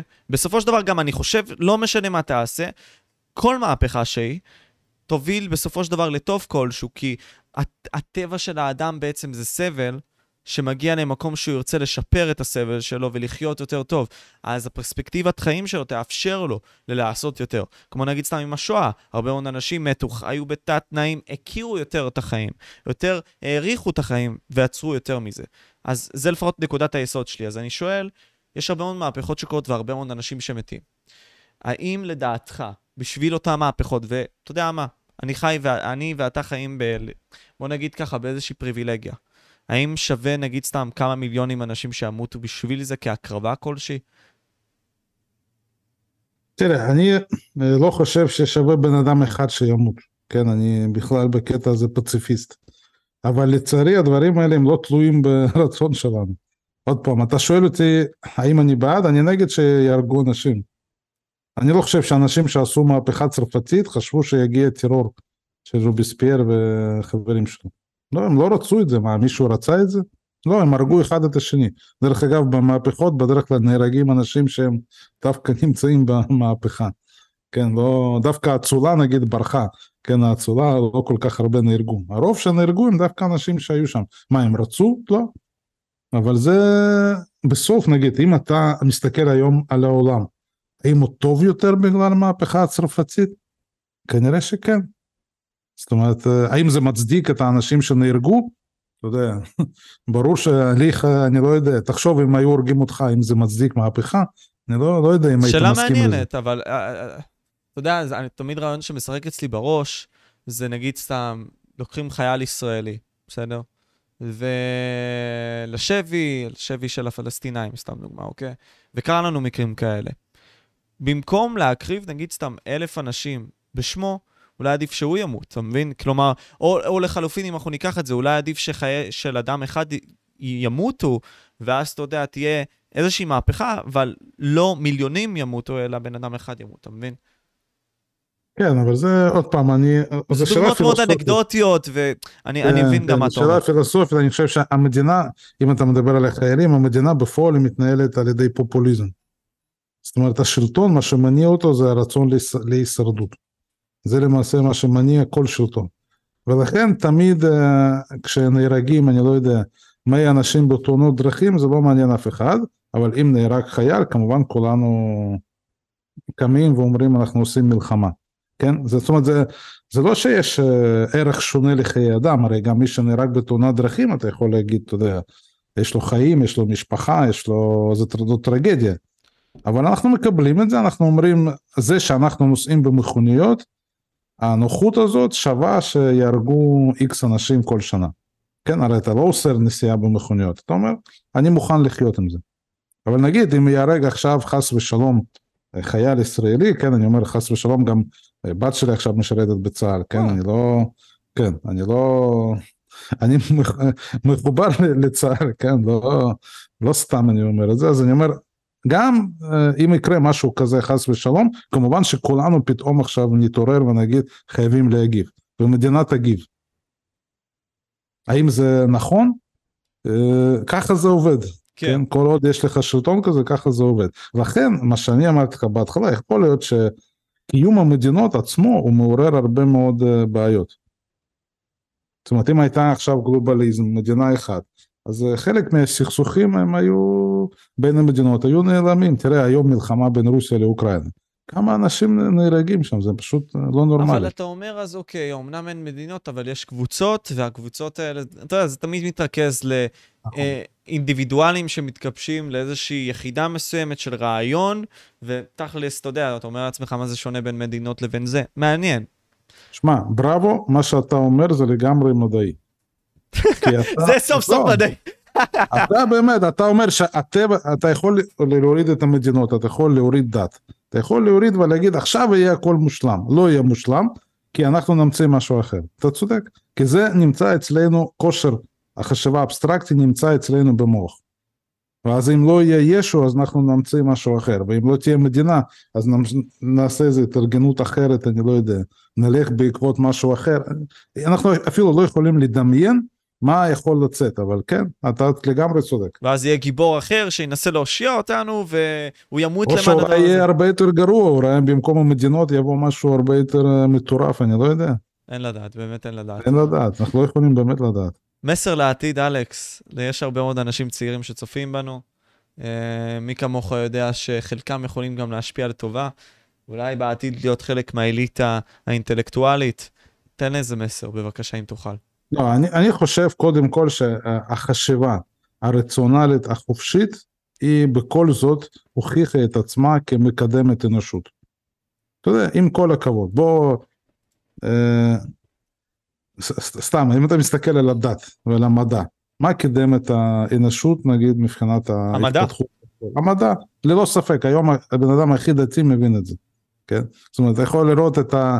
אפילו הרניסנס, או המאה ה-15, 16, 17, אתה יודע, בזמן שהמדע, כל זה קורה באירופה, אתה נגיד קורא עבודות קבליות, שאנשים מדברים שם על איך אל צמצם את עצמו, הכניס את עצמו ככה, אתה קורא לזה, אתה אומר, חברים, בתקופה הזאת כל כך הרבה דברים התקדמו, אנשים הבינו שהם, שיש יקום, שיש זה, ואתם מדברים דברים שהם לא גן ילדים אפילו, כן, האל ככה הכניס את עצמו. כאילו אתה קורא, אתה אומר אפילו, זה, אתה יודע, אני קורא את הדברים האלה כי אני אוהב את זה, אבל לא בקטע שאני מאמין בדברים האלה, אני פשוט, זה מעניין אותי לראות את הדרך החשיבה של אנשים, זה, זה מעניין אותי, כן, זה, אני קורא את זה בעניין, אבל אם אתה תסתכל מהצד, או תביא את זה לאשתי שהיא אה, לא, לא מבינה את השטויות האלה, כן, היא תקרא את זה, תגיד, מה אתה עושה, אתה יושב חצי יום, אתה קורא כזה זבל, מה אתה לא נורמלי, כאילו? לא, כמה פעמים עשתה לזה לך דברים שאני קורא ספרים, היא אמרה, אתה קורא, אני לא מבין, לא מבינה, כאילו, זה, זה פשוט מופרך. מה יש פה לחקור ולקרוא, זה מופרך, מה אתה... אבל אותי זה מעניין, אבל אני אומר, בכל זאת, אה, יש חשיבה רציונלית, מדעית וחברה חופשית שהוכיחו את עצמם.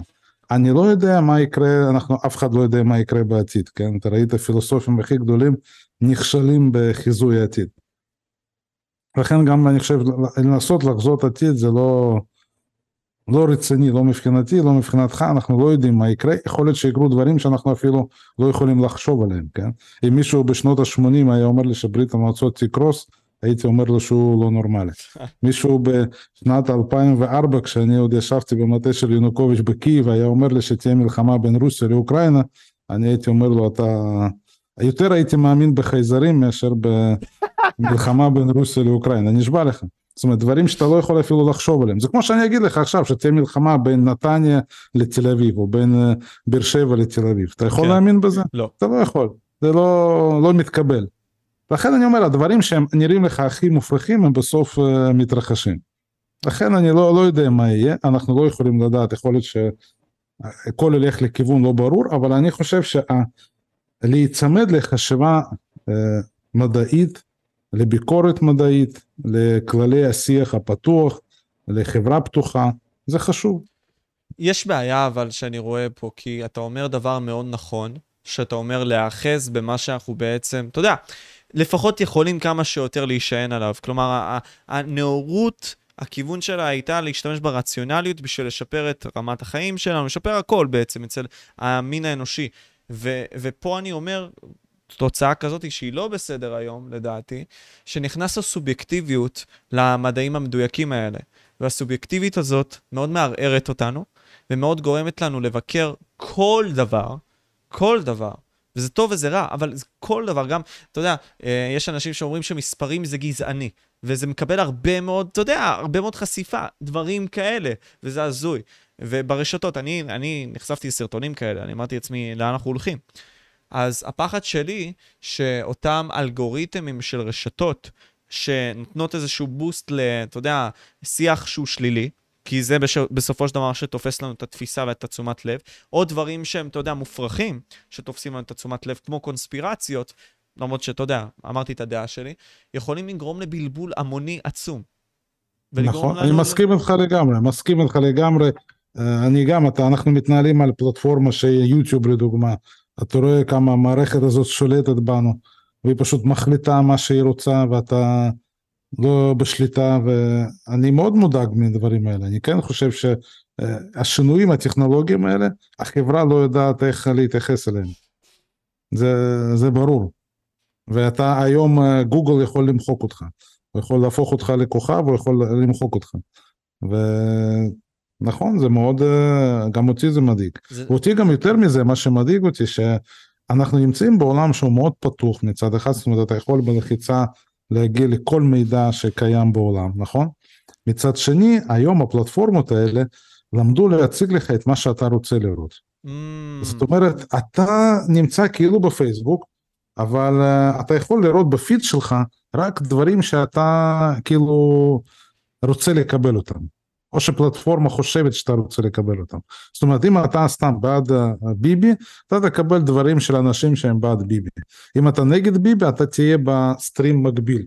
ואני רואה יותר ויותר שהאנשים האלה לא, לא נפגשים. בדיוק. זאת אומרת, אנשים נכנסים לאיזה לופ כזה, והם לא, לא מצליחים. אני מדבר איתך שזה הכי נגד חברה פתוחה. זה הכי נגד חברה פתוחה, שפעם בעיתונים זה היה פחות אפשרי. או שזה היה לך ברור שיש לך עיתון שהוא עיתון ימין, ויש לך עיתון שהוא עיתון שמאל. ואז אתה יכול לקנות עיתון ימני, אתה יכול לקנות עיתון שהוא שמאלני, ואז אתה קורא אותו. או שאתה, המידע הזה עדיין מגיע וגם היה ברור לך מה. היום אתה נמצא ברשת החברתית אחת גדולה, כן? שהיא לא משנה, גוגל, פייסבוק, טוויטר, ואתה מנותב לדברים שאתה רוצה לראות אותם, כי הרשת רוצה להפיק, לא רוצה לעצבן אותך, רוצה להפיק את מרבית הרווח ממך והיא נותנת לך את מה שאתה רוצה לשמוע. זאת אומרת אם מישהו רוצה לראות דברים דתיים, הוא יראה רק דברים דתיים שם. או דברים רק בעד ביבי או רק נגד ביבי, כן? זה תמיד יהיה מאוד מקוון. וזה דווקא מדאיג אותי. כן, אני חושב שבמקום מסוים, לא באשמתך נראה לי גם, אבל חברי העילית האינטלקטואלית לא מדברים על זה, עם כל הבעיות שיש בארץ, ולדעתי, אתה יודע, הדור הצעיר בסופו של דבר, זה האוכלוסייה שתמיד רוצים לשלוט על איך שהוא חושב, כי במקום מסוים הוא יכול ליצור את המרד הבא. הוא בא תמיד עם הרצון הזה לבוא וליצור את השינוי והכל. ואתה יודע, אני חוויתי את זה גם, אלכס. כלומר, אני סוג של יצאתי מהמטריקס הזה של, אתה יודע, לקבל את הדעות שלי ולחיות במציאות של עולם חדש מופלא כזה, שאני מקבל את מה שאני רוצה בשנייה. לא. אני, נגיד סתם, שיחקתי עם הרעיון הזה של הסכסוך פלסטיני-ישראלי. ואמרתי את זה באחד השיחות עם דורן שפריר, הדרך הקלה, יכול להיות שאתה מכיר. הוא אמרתי לו, אתה יודע, אם הייתי נער צעיר פלסטיני, אני הייתי יכול להבין אותם. ומעבר לזה, נכנסתי לשידור של חבר שלי שהוא עושה גיימינג, משחק במשחקי מחשב והכל, והוא היה מול איזה אלף צופים, ואמרתי, תשמע, בוא, הרי יש הרבה מאוד דברים שהם לא בסדר מהצד שלנו עם הפלסטינאים. והשאר כל הצ'אט אמרו, נפל לי המוח, כל מיני כאלה, אתה מבין? כאילו, אתה שמאלן, זה... וזה בדיוק זה, כלומר, חוסר חיכוך לגמרי בין הרעיונות האלה, ואין בדיוק פה להתחרות נגד הרעיונות, זה כאילו קבוצות ענקיות כאלה, שאפשר להרוויח מהם הרבה כסף, כמו שאתה אומר, ובסוף זה לא הרעיון החזק מנצח, זה מי צועק יותר, מי בסופו של דבר עושה את הפרובוקציה היותר גדולה בשביל לקבל את הקולות האלה. ואני אגיד עוד דבר אחד, אני הרגשתי את זה גם עם נגיד שיח בין גברים לנשים. אתה יודע, אנחנו הולכים למציאות מסוימת של, אתה יודע, אינדיבידואליזם באיזשהו מקום, אבל האינדיבידואליזם הזה לא מתחכך עם קבוצות אחרות, כי אמרנו שוב פעם, יש אינדיבידואליסטים, בסוף הם מת, מתרכזים בקבוצות. קשה היום להגיע אליהם, לפחות מהצד שלנו. יש לנו biases כאלה, וזה בעייתי. לי לקח הרבה מאוד זמן להביא אישה וגם אני אגיד לך יותר מזה, כן. נגיד אני אה, לא מקדם אג'נדה מסוימת, וזה פוגע לי באלגוריתם. אני לא גם. היוטיוב, היוטיוב אומר, אני רוצה לדעת מי קהל יעד שלך. נכון, זה נכון. אל זה... תשגע אותי, אתה ימני, אתה שמאלני, אתה בעד מלך דוד, אתה נגד מלך דוד, אתה בעד דת, אתה נגד דת, תן לי להגדיר אותך, ואז אני אדע למצוא לך קהל. זה שאני לא רוצה להיות ב... איזשהו, איזושהי משבצת, זה מטריף אותם, הם לא רוצים את זה. אתה יודע, אני אה, היום או מחר אני מעלה נגיד שיחה בין, אה, אה, רציתי להגיד משה פבריקנט, לא, משה פייגלר ומשה ברנד, לדוגמה. בטח אני אקבל כרגיל מלא ביקורת וזה, יגידו למה אתה נותן במה, לזה, תמיד אנשים לא, לא מצליחים לקבל את זה. עכשיו אני יחד עם זאת, אני יכול לתת במה גם לשלמה זנד, לפרופסורים שבאים מהכיוון האחר. ואני לא רואה בזה שום בעיה, לא רק שאני לא רואה בזה שום בעיה, זאת האידיאולוגיה שלי, כן? אני רוצה היום לא לנקוט עמדות, אני רוצה לדבר עם כולם. אין לי שום בעיה, אתה יודע, אני עם בן נון הולך גם לערבים וגם לארבני בגדה, בגדה, ביהודה ושומרון, אני מסתובב בכל המקומות. בא לי להצטרף אליכם פעם אחת, באמת. לי, כן, כן, אנחנו גם הולכים, ש... אני גם מאוד ממליץ על השיחות עם אנשים בצורה בלתי אמצעית. כי כשאתה בא, לא תמיד צריך גם לצלם, דרך אגב. כשאתה שם מצלמה, אנשים מתחילים לדבר לפרוטוקול, אני קורא לזה. זאת אומרת, הרבה פעמים ברגע שאני בא עם הציוד ואני שם שתי מצלמות, אז זה כמו בית המשפט, בן אדם שמדבר בבית המשפט הוא מדבר לפרוטוקול. ולפעמים צריך גם לא לצלם, צריך לשבת עם אנשים ולדבר איתם, כשאתה שותה איתם קפה, אתה מדבר, אתה שומע דברים אחרים. ואני לדוגמה נגיד שיחות שלי עם פלסטינאים, אני עד שלא התחלתי לדבר איתם, אני לא האמנתי למה שאמר לי בן נון נגיד כל הזמן. שהם ככה רוצים להיות ככה וזה, כי אתה חי באיזו תפיסה מסוימת, ואז אתה מתחיל לדבר עם אנשים, אתה רואה, אומרים לך דברים אחרים. קיבלת. כן, אני חושב שזה מה שלא קיים היום, כן, אין היום את זה, היום כולם רוצים לקבל משהו מסודר ואל אל תבלבל אותי עם עובדות. ודרך אגב, אנשים גם מתעצבנים שאין לך אג'נדה, כן, אנשים דורשים שאני אנקוט עמדות, שאני ייצג איזושהי אג'נדה, שאני לא יודע, שאני אלך בעד ביבי, נגד ביבי, בעד אה, זה, אני לא יודע, כל הזמן רוצים לשים אותי באיפשהו. אתה יודע, אני חושב שגם אתה נתקל בדברים האלה. ברור. אנשים רוצים להבין, אתה שמאלן, אתה ימני, אתה זה, אתה פה, אתה שם, מה... קשה להיות אמצע. מחושב כזה שמנסה... זה לא לה... רק אמצע, זה לא אמצע, אני רוצה להיות בכל מקום. לא, הכ... הכוונה, הכוונה כאילו... מקום. אני לא רוצה...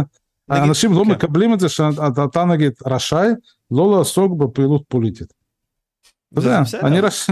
זה זכות בסיסית, לא, אה, לא להיות מעורב בצורה פוליטית בדברים. אתה מפרק אידיאולוגיה אני... פר אידיאולוגיה. כן, אני לא עוסק ב... עכשיו, אני גם לא בא, אין לי שום עניין גם בינינו לקדם שום אג'נדה, כן? אתה תעשה מה שאתה רוצה, כל אחד שרואה את הסרטונים שיעשה מה שהוא רוצה, אין לי שום אינטרס לקדם משהו, לא מקדם שום דבר.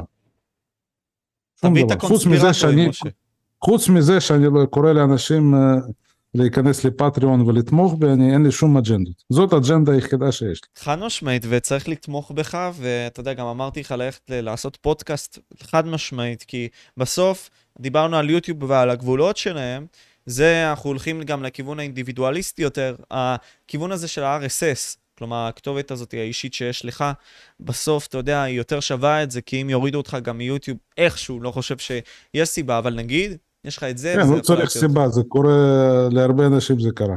אמת, אמת. והיה לי תענוג לדבר איתך, אלכס, כמו תמיד, ואני רוצה, בלי קשר, אתה יודע, שיעקבו אחריך בלי קשר, נראה לי, לא יודע אם יראו את זה אצלך בערוץ או לא, אבל נגיד, אני לא יודע, אתה תעלה את זה אצלך בערוץ? אני אעלה את זה, למה לא? יאללה, מאה אחוז. אז תעקבו אחרי אלכס, בלי קשר, הצופים שלי. אה, תתרמו בפטריון, גם דבר מסוים, אנחנו יוצרים, אתה יודע, באיזשהו מקום עצמאיים. אין לנו מימון עכשיו מג'ורג' סורוס או משהו בסגנון הזה, לצערנו, נכון אלכס? לא מממן אותך ג'ורג' סורוס. עד כמה שאני בדקתי לו. אז, אז בגלל זה צריך לתרום, ובאמת בשביל שיהיה לנו שיח שהוא מחוץ לממסד, שהוא גם חשוב. Uh, ואני מעריך אותך מאוד, אלכס. ובתקווה, אתה יודע, אנחנו נמשיך ליצור תכנים ביחד, ואולי להוביל לעתיד יותר טוב. באמת. בשמחה, אני גם אגיד לך שאתה מפריח בי תקווה גם, שיש uh, כדור חדש. זה, זה, זה קשה, אבל אנחנו נשתדל. לא, לא, אתה עושה את העבודה טוב, אני חושב שאתה באמת דוגמה גם שבדור החדש גם יש uh, אנשים שהם פתוחים ורוצים לקדם ערכים כאלה, אני מאוד מעריך את זה. כי אתה יודע, תמיד זה נראה לנו שהדור שבא אחרינו הוא פחות טוב. נכון. וזה תמיד זה היה, גם אנשים שכשהייתי צעיר גם לי אמרו את זה, זה תמיד ככה. נכון, ואני מעריך אותך אלכס, תודה רבה לך. תודה רבה, תודה. יאללה, תעגרו חבר'ה, ביי ביי.